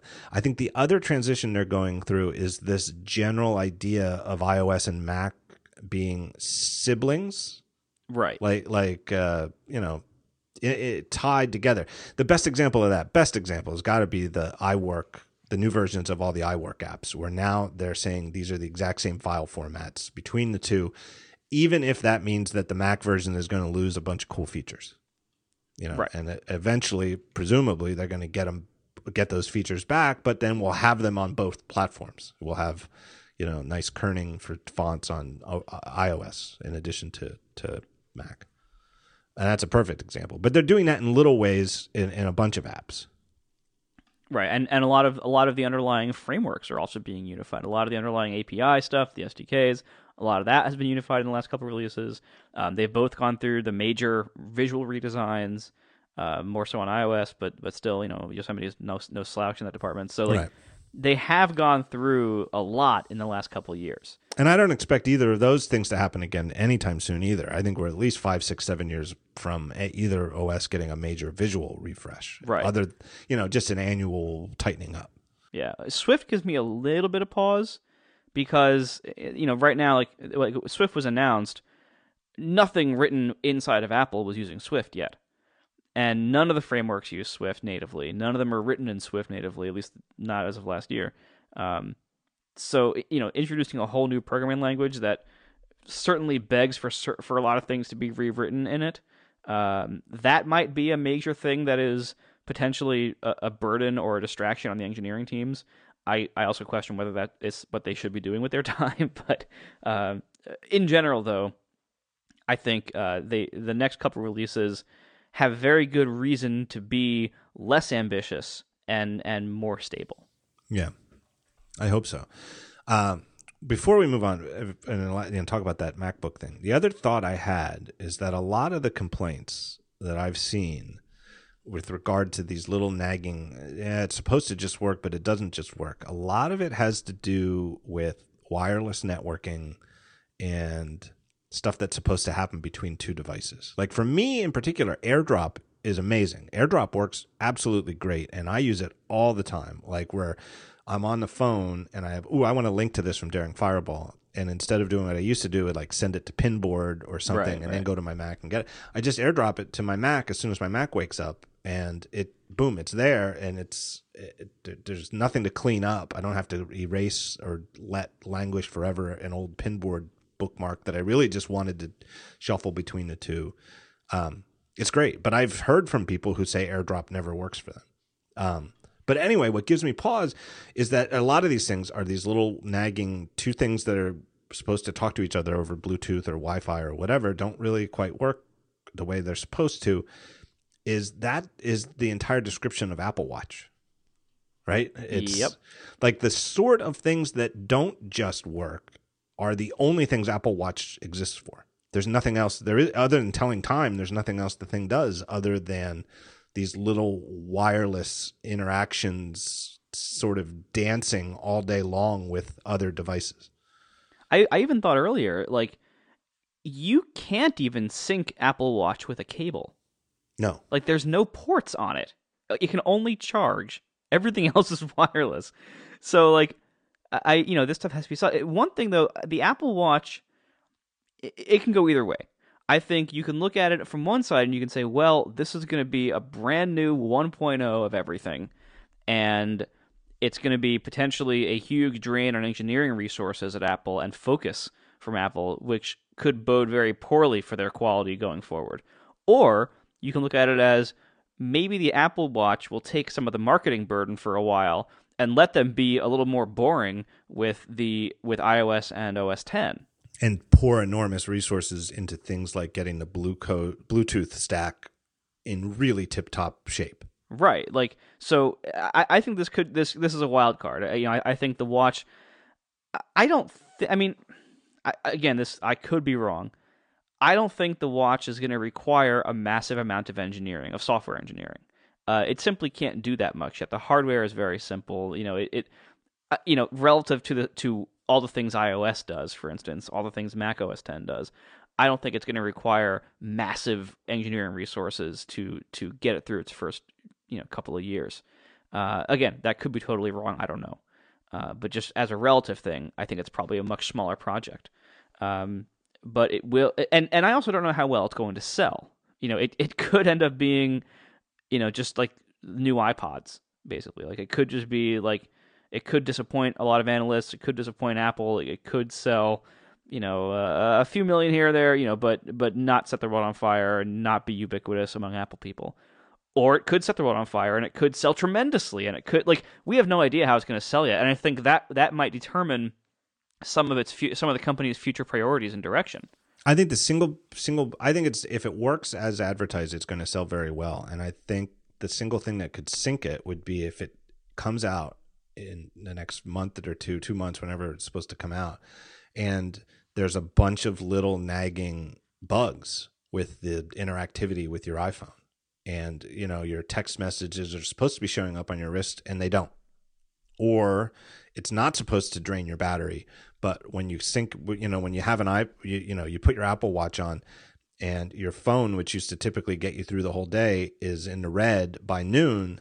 That's gonna that would be a huge problem because I it it it's not that they can't fix those bugs. It's that the perception will hit while it's young that the thing doesn't work like it's supposed to, and that sort of thing is very very hard to shake.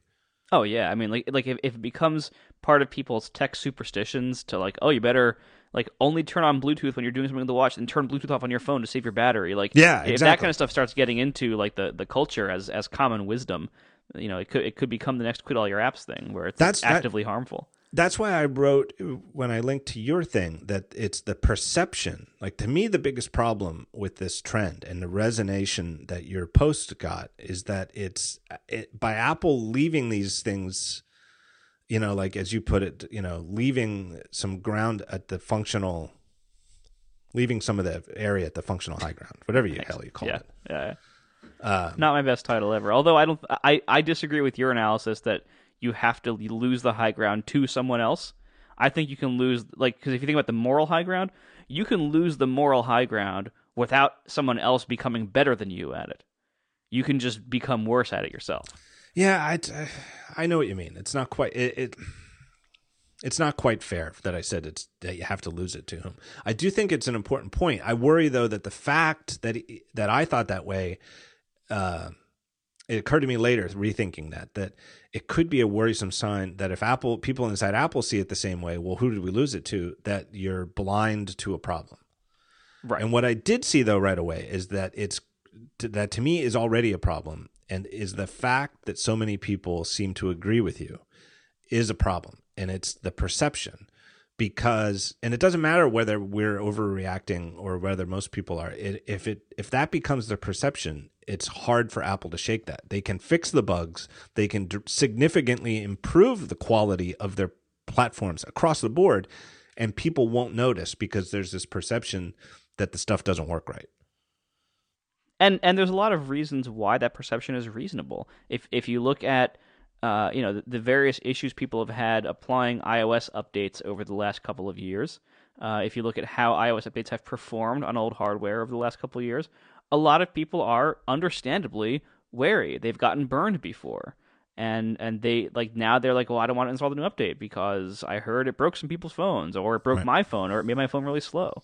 Well, the one that they pushed it was bad because there's always going to be bugs, and there's sure. always going to be there's always going to be weird, you know, who knows? Like a freaking ion from outer space hits your phone the wrong way and corrupts some part of the OS, you know, and if something in the flash memory gets corrupted, uh, and a software update bricks your phone and doesn't brick your wife's phone, well, you know, one in a one in ten thousand gets bricked by an update. Well, those sort of bugs happen. They suck, but they happen. You can't say you can never do that.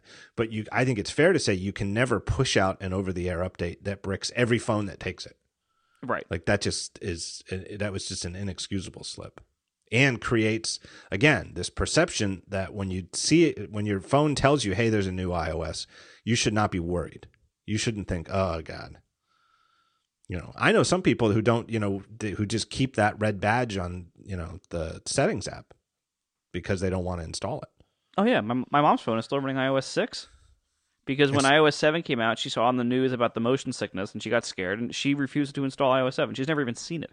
All right. So she's just got a red badge on her on her yeah for the app. last two years. Yeah, yeah. she'll get it when she gets a new phone. Yeah. It's so funny. Um anyway, I think that perception is important, and you know, I'll, I'll, I'll relate it to the Newton, and I know it was a very different Apple in the '90s, and they were so small, and you know, something like the Newton appealed to so few people, but it was mainstream enough, you know, that it, everybody cites the Doonesbury. Um, cartoon that made fun of it, and uh, The Simpsons made fun of it too. So I mean, it was popular enough that it was grist for Simpsons gags.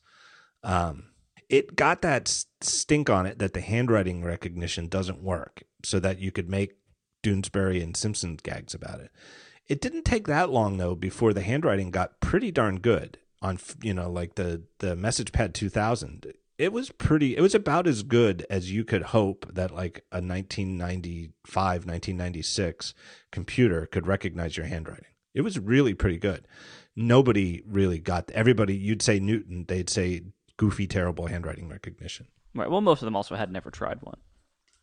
No, but if if Apple Watch comes out and in the first year it seems like none of the stuff it's supposed to do works reliably, um, that'd be hard to shake even if they fix it.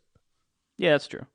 Like it's really important that it uh, that it does everything it's supposed to do pretty well. And again, that sounds like a stupid thing to say. It sounds like well, everything you should do what it's supposed to do pretty well. But like with a new product, it's essential because the first impression is so much it it informs, you know, a decade of what you're going to think of it. Like the first iPhone, it was so important that it really was an amazing device.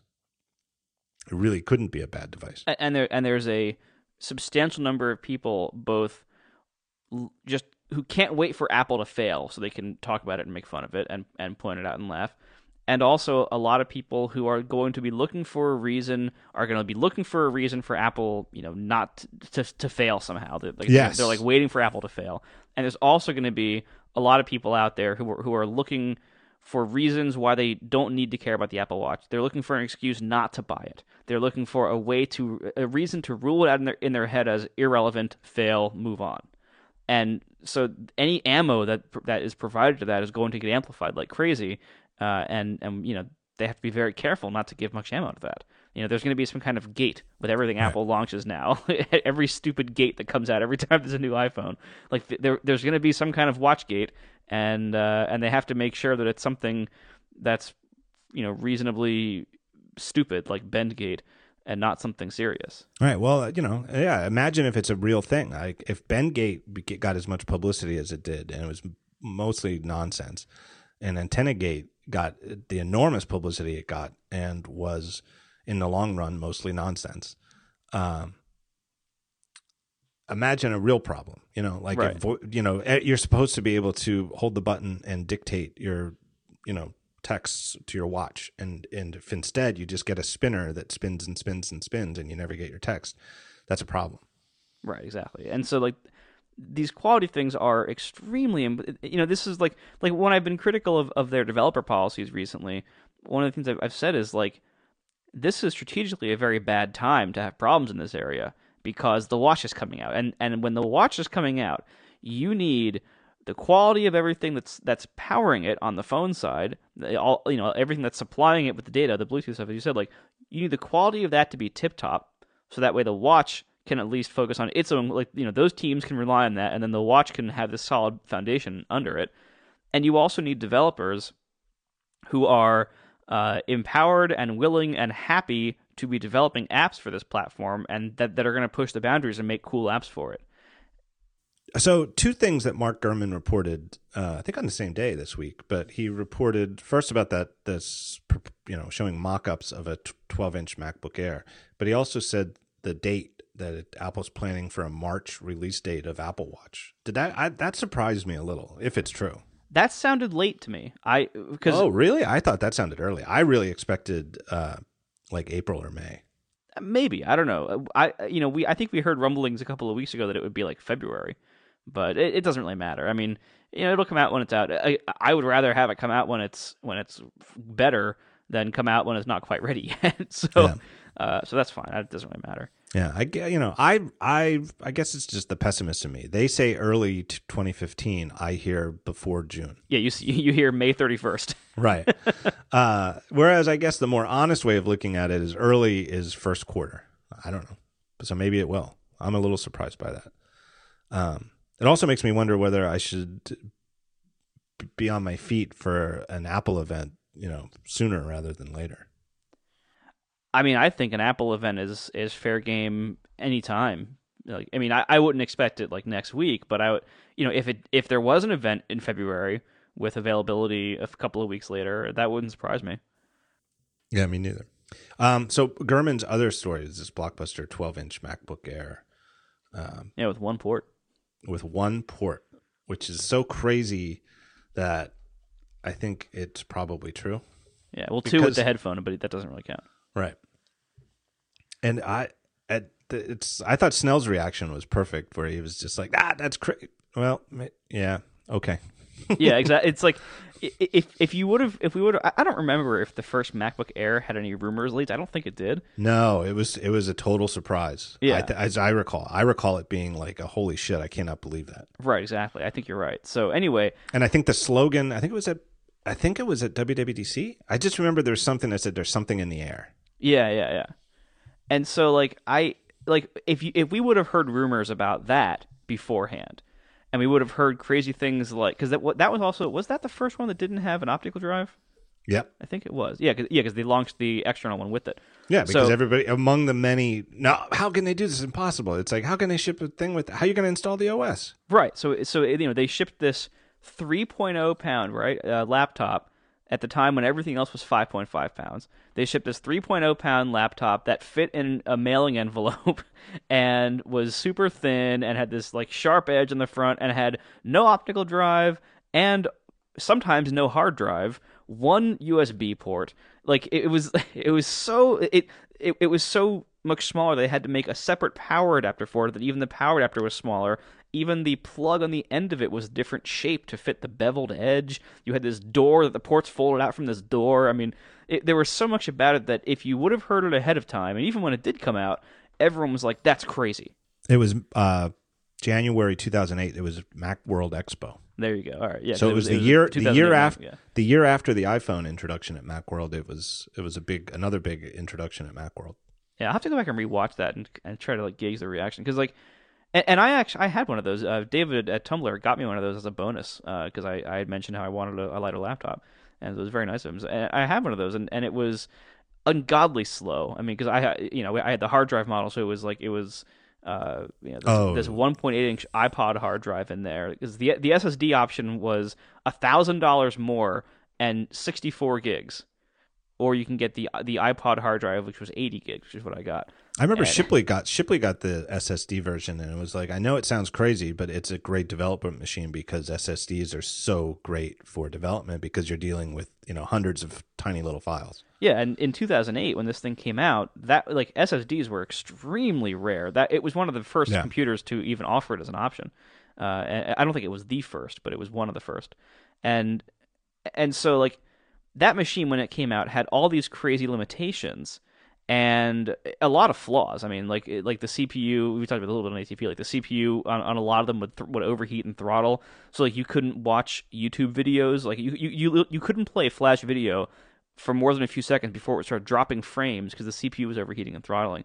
I actually on mine I ran an underclocking utility that would underclock and undervolt the chip to keep it running cooler, so that way it, it could sustain its its peak usage for, for enough time to to play videos smoothly. Wow. But like it was, it it was a crazy machine. It was way ahead of its time, and in many ways that was a bad thing. It made it, you know, the performance was just dismal.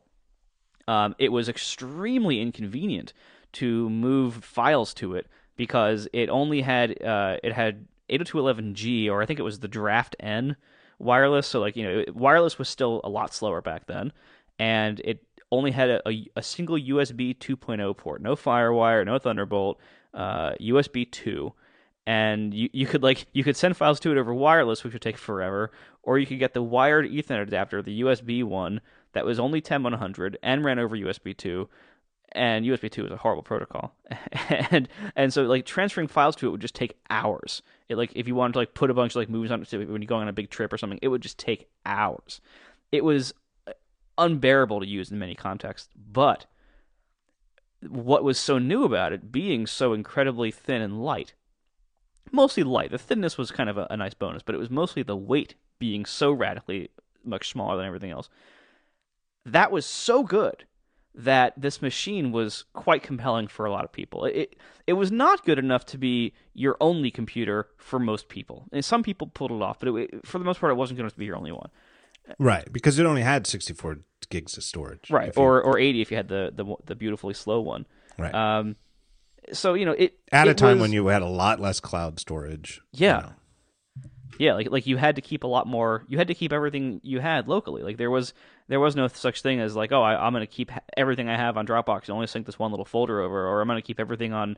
You know, I don't think iTunes Match was out yet. Like there, no, it, no, it was it, it, was a much worse time to have very limited storage, and right. uh, and and so but but it, but you know people made it work and it wasn't it wasn't overall a great machine but it was really compelling in a few key areas so now bring it forward, and and you know, the, in 2010 they made the better MacBook Airs, and SSDs started getting bigger and cheaper, and they went all SSD, and and the the 2010 and forward MacBook Airs are far better machines, but uh, and and now like like they pointed out on uh, Connected well, I, this I, week. I don't even think it's I don't even think there's any argument that for most people who it's the most popular Mac Apple sells, and for most people it's their only Mac. Yeah, I mean, I, you know, if if you if someone comes to me and says, "What Mac should I buy?" and they and they don't give me any other information, if if if they if I need to have a no questions asked answer to that, the answer is a 13 inch MacBook Air. Yep. Like yeah. that's it. That's the answer. That's, you, that's I interrupted default. you. You said something about the connected. Yeah. So they mentioned this on this week. Um, they were saying, pointing out how like you know the MacBook Air used to be this high end. It, it, it started out it was eighteen hundred or sixteen hundred dollars it, it, it was priced above the other above the 13 inch MacBook. Yep. And and it was it was a premium product to be slower and smaller and everything, but yeah, it, was, it, was, so much more portable. It was like uh, getting a little convertible coupe. Exactly, it, perfect perfect analogy. Yeah. And so yeah, like it probably shouldn't be your family sedan, but but but you know it, it is is a fun like little you know little portable and and so like the original MacBook Air was this premium thing that sat above the rest of the line uh, relative to its size. Yeah, imagine for like business travelers who you know do a lot of typing on you know coach seats on right. an airplane. It was you know I hate to say it, it's such a cliche. It was a game changer. Yeah, I mean, and and for those for those that got the SSD, I think it was like thirty four hundred dollars. It was some some crazy amount of money, but uh, but you know, so so it was this this premium, awesome sports coupe kind of thing. Since then, as they pointed out on Unconnected, it has actually become the bottom of the line. Like it, it has filtered down. Now, like there is no regular MacBook anymore, or there's that there's that one model left over that, that they bury on the site. But for the most part, like the bottom of of the Mac line is the MacBook Air. And so this, if you think about this crazy new one port rumor that that Gurman had with the 12 inch being this like crazy new premium thing, if you think about that not as a replacement to the 11 inch MacBook Air that exists today, but if you think about it in more the style that the original was relative to its siblings in the lineup, this kind of mid range or like this mid price thing, probably, you know, $1,500 range type thing. Or, or maybe a little bit more. We'll see. We'll see how how it specs out. But you know, think about it as like a, not the low end of the lineup, but a mid range of the lineup that in some ways is more limited and worse than the MacBook Airs that we know today possibly by by having this one port or by if it uses any of these uh, new Intel Broadwell Core M slower. processors, it'll be a lot slower. It'll it'll be roughly iPad speed, uh, which is not slow by you know absolute terms for the most part, but relative to the other CPUs, it's you know it's not going to be in the same class. It's it's always a moment when a next generation machine is slower than what comes before. Exactly, I mean, and there might be good reasons for it, but it still is not the way the industry works. Right, and, and the first MacBook Air was a, was a big example of that, and and it got trashed initially. Like I remember when MacWorld first reviewed it, I think it was Jason who wrote it. When they first reviewed it, they were like, "This is like the slowest Mac we've tested in, in a while." like, and it was it was the slowest one in the whole lineup at the time. And uh, but anyway, if we think about it in that context, as maybe it's something like that, I think it, it that leaves room for it to suck in a few ways. That leaves room for it to be limited in a few ways. For it to say this is going to be a, a niche premium thing that's going to extremely prioritize certain physical factors in exchange for you know extreme something extreme portability maybe extreme battery life probably not. I'm, I'm actually guessing the battery life is going to be mediocre on it. Um, but you know it's going to prioritize thinness and lightness and size it seems. If, the, above if these, all else right. exactly above all else including battery life most it's going to make your existing macbook air feel thick and heavy. Exactly the same way the original macbook air made even the 13 inch MacBook feel just like a like a brick. Like it, you know, it. If they can pull that off, it's going to be really interesting. I I do have a, a slight concern in this area that I I do think. You know, the, the, the you certainly have to some degree you have diminishing returns here. Uh, when when the original MacBook Air came out, it was like half the weight uh, or close to it of of the 13 inch MacBook at the time.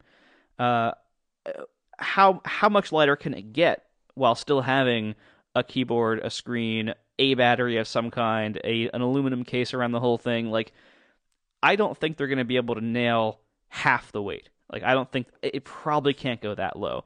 And we're already talking; these are already very thin and light computers as they are today.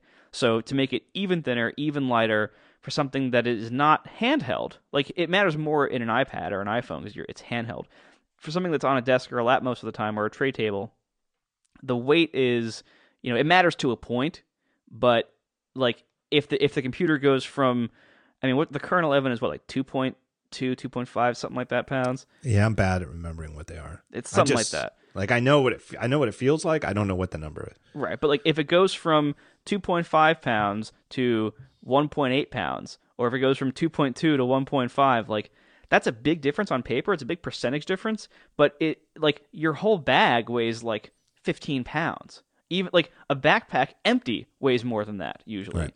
And so like you know, you might not even notice the weight difference. So I do worry they might be prioritizing thinness and and extreme lightness a little bit too much in this case if it me if it'll come at the expense of battery life because I think this is the kind of machine that the, the battery life on the current MacBook Airs is good.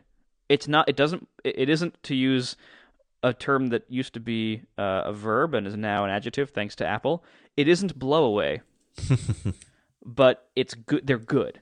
Like you know, when they came out, they were impressive, but you know, time has moved on. That's now that's not the baseline. Yeah, all all modern MacBooks have amazing battery life compared to the old days, where it was stuck at like three to four hours. Exactly, effective battery life, no matter what, no matter which one you bought, no matter what you did. You know, turn the screen dimness down. Right. You know, three to four hours is about what you could get. And it would lose about an hour per year of age too. Yeah, pretty quickly. Yeah, I just and they don't and do that for- anymore. as any as a coaster, I just always knew you could never really go coast to coast, even with a new machine. Right, exactly. You know, you kind of you know if you were going to work on an airplane while you flew to San Francisco from the East Coast, get your work done because you're not going to you know it's going to die with an hour to go. Exactly. And and like today, if you're using a laptop, if, if you're doing like, you know, medium medium lifting on it throughout the day, uh it can almost but generally not run all day on battery. Hmm. Like it, it- they say like, you know, oh, you have all day battery life. Well, it depends on what you're doing with it. Yeah, Uh, and if and if you leave your house with a solid charge, you can watch movies on the whole flight, no problem. Right. But and, but you know, the question is like, you know, if you have uh a, you know, a 40 minute layover somewhere, do you have to plug it in or is it just kind of optional whether you plug it in? You know, that kind of thing. Anyway, so I think they if they're using this this super low power, you know, fanless Broadwell chip that uses I forget what the wattage is on it, but it's very low, like 10 watts or something like that. Um they could if if they put in a similar size battery to the current MacBook Airs, that could be a very substantial battery life. Uh, but they might instead choose to just keep keep roughly, you know, what's the 11 inch today? Like roughly like five hour life, something like that in in real use, something like that. Uh, I would say more than that. I think. Six, I don't know. seven, Mine's whatever old. it is. Mine's old, so it's hard to say. But I, Right. it's pretty pretty good. whatever it is, like and the 11 is worse than the 13 uh, by by a pretty good margin because the 13 just has a much bigger battery. But um, it wouldn't surprise me at all, given what they've done with iOS devices, with the, with the with the iPhone 6 and with the iPad Air 2 and Air 1.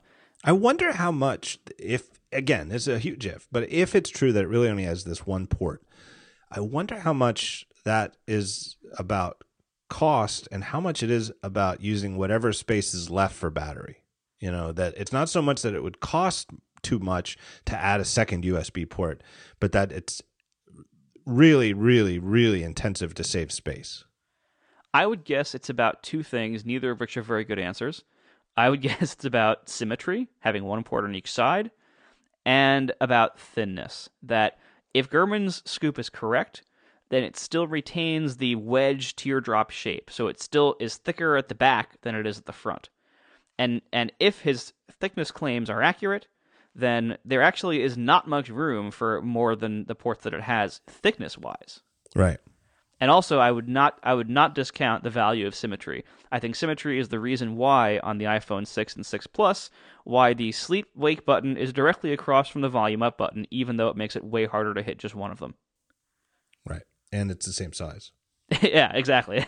yeah, so I would definitely not discount that as as a possible reason why it would only be one port. Also, just you know, electrically, like if a computer has a USB port and a FireWire port, those specs each demand that the port be able to supply at least X amps of current through it, you know, at at most to supply a device with power.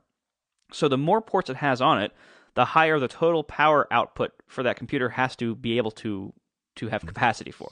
Somebody on Twitter pointed out, and I'm so sorry I forgot your name, but um, that if it had two, even just two USB ports and they were both USB C, and it might have to be USB C because I think I think the device is too thin to have a traditional USB port. Yeah, I think you're right. I think the the minimal size of a USB three port is thick enough that it it would be a gating factor to make the overall device this thin. So it has to be the new USB. But if it had two, and you can and they're going to use it for supplying power to the machine, you couldn't risk having two power adapters plugged in at the same time. That I, I don't know if that's true or not. That it would you know like break the machine or something. And conversely, how do you tell people you can use this one for Right. power and this one which is the same port, it's exactly the same size. It can take every every other thing you can plug in the other one, but that one won't take a charger. Right. In in the PC world, they would just color one of them like blue or something and say, "Well, just plug in the blue one." But they, you know, Apple won't do anything like that. Right. And it Um, would just lead to confusion because maybe you're running on battery power and you've got a mouse plugged in one and a hard drive in the other, but now you need power. So you think, well, I'll unplug the mouse. Oh, but I plugged the mouse in the other one and the hard drive, which I can't unmount because I'm still copying files to it, is in the power one. It doesn't, it just doesn't, you know. Yeah, that, that's the kind of inelegant solution Apple is very unlikely to, to do. It actually makes some sense that if you're going to use USB for power and you can only have power plugged into one port, therefore you can only have one port. exactly. So yeah, I I, I would expect. Uh, I, I'm I'm guessing like the more I think about it, the one port thing actually sounds plausible, and the more I learn about USB 3C, um, the, these new C ports are are extremely versatile, and, and I don't know the the extreme details yet, but they like they designed this spec so that the port can carry power, uh, seemingly in either direction.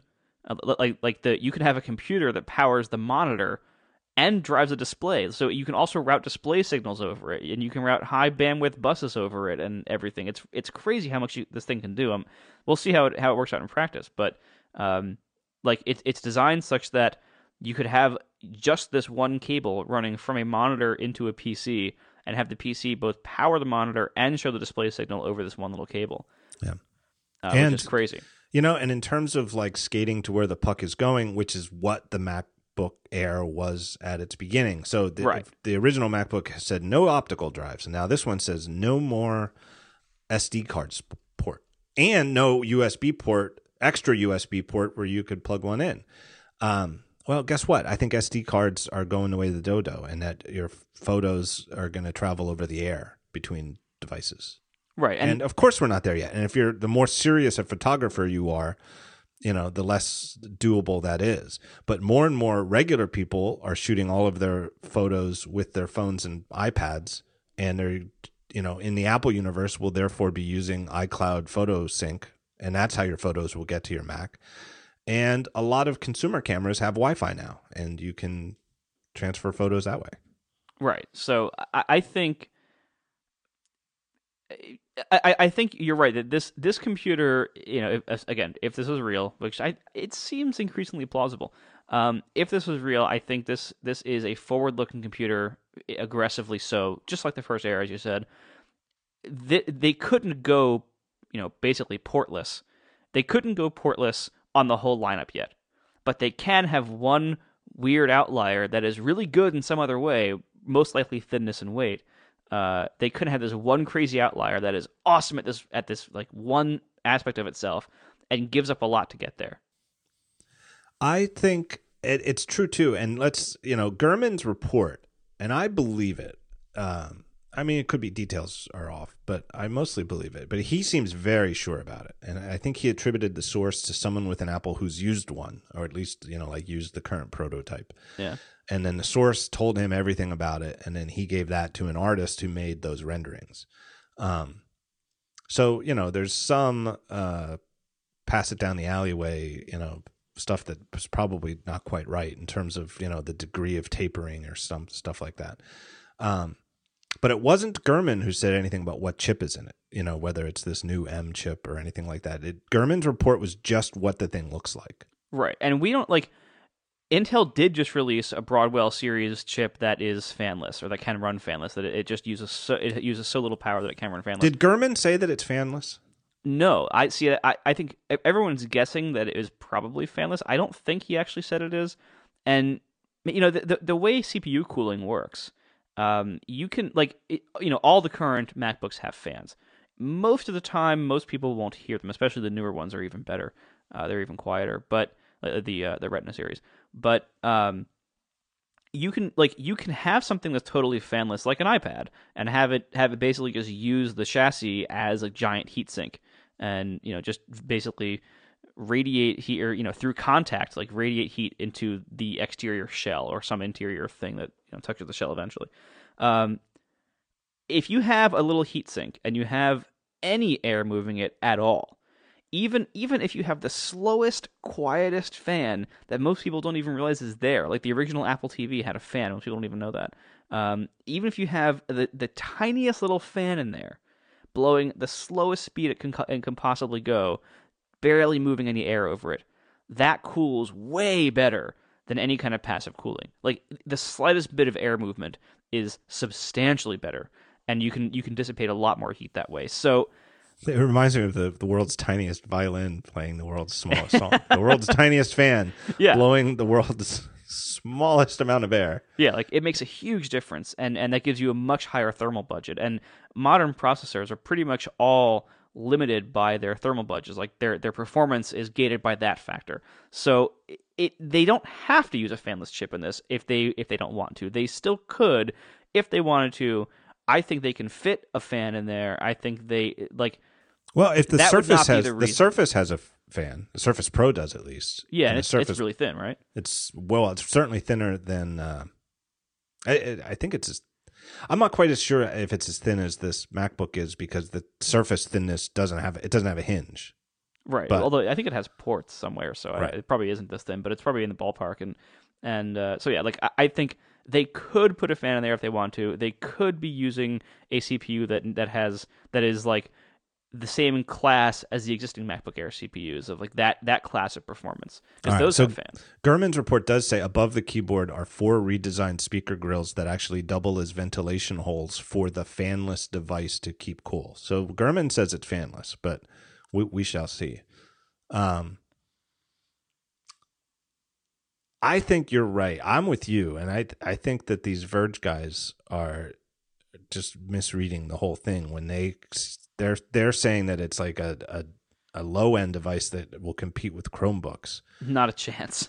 I think it's going to be more expensive. And I think, therefore, just like when they introduced the Retina MacBook Pros and they kept non Retina ones around to anchor the low end of the pricing tier. I mean, you could still buy non Retina MacBook Pros you know, I think they started. I think they're only like ten, like a thousand bucks. I think you can get like a thirteen inch. Yeah, I think there's Pro. one. Like that's what it's like. There's like one buried in the store that's like eleven hundred bucks. They mentioned that on Connected also. Yeah, so I think this will be more expensive than the current starting price for even the thirteen inch MacBook Pro, and I don't think it'll be much more. I, I think it'll probably start at like I don't know, thirteen hundred bucks, fourteen hundred bucks, maybe. Um, and that they'll keep. I don't know if they'll keep both the eleven and thirteen but they'll keep at least the 13 around at 899 or maybe even drop it to 799 yeah maybe. For, i don't know. for the foreseeable future. I do think it would be kind of weird if they had 11 12 and 13 on sale at the same time. Just seems like too just that seems a little unhappily seems like to me like maybe the 11 you know what's the point of the 11 is it to be 11 inches or is it to be the even you know the super smallest and lightest well, I think that this 12 inch, which seems to have a, a footprint mostly like the 11, and width wise is apparently the same width as the 11, and has a bigger screen because it has a smaller bezel, I I'd say there's no reason for the 11 to exist. I, yeah, the so, the 11 has such a wide bezel that it really has it has it does not make good use of its size for the screen. You know, the keyboard makes good use of the size, the body, but like the screen, like you look at that and like, man, I wish that bezel was thinner and the screen was bigger. I'm looking at it right now and it just looks ridiculous. It looks outdated. No, it looks outdated. It looks like the laptops from when uh, you know I was you know in college, and they you know were, were just like tiny little thing in the middle of a huge bezel that they didn't even come close to taking up the full size of the the display panel. Yeah, exactly.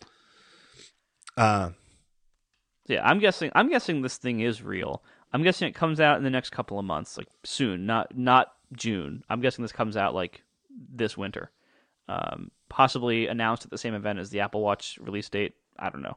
And possibly the iPad Maxi.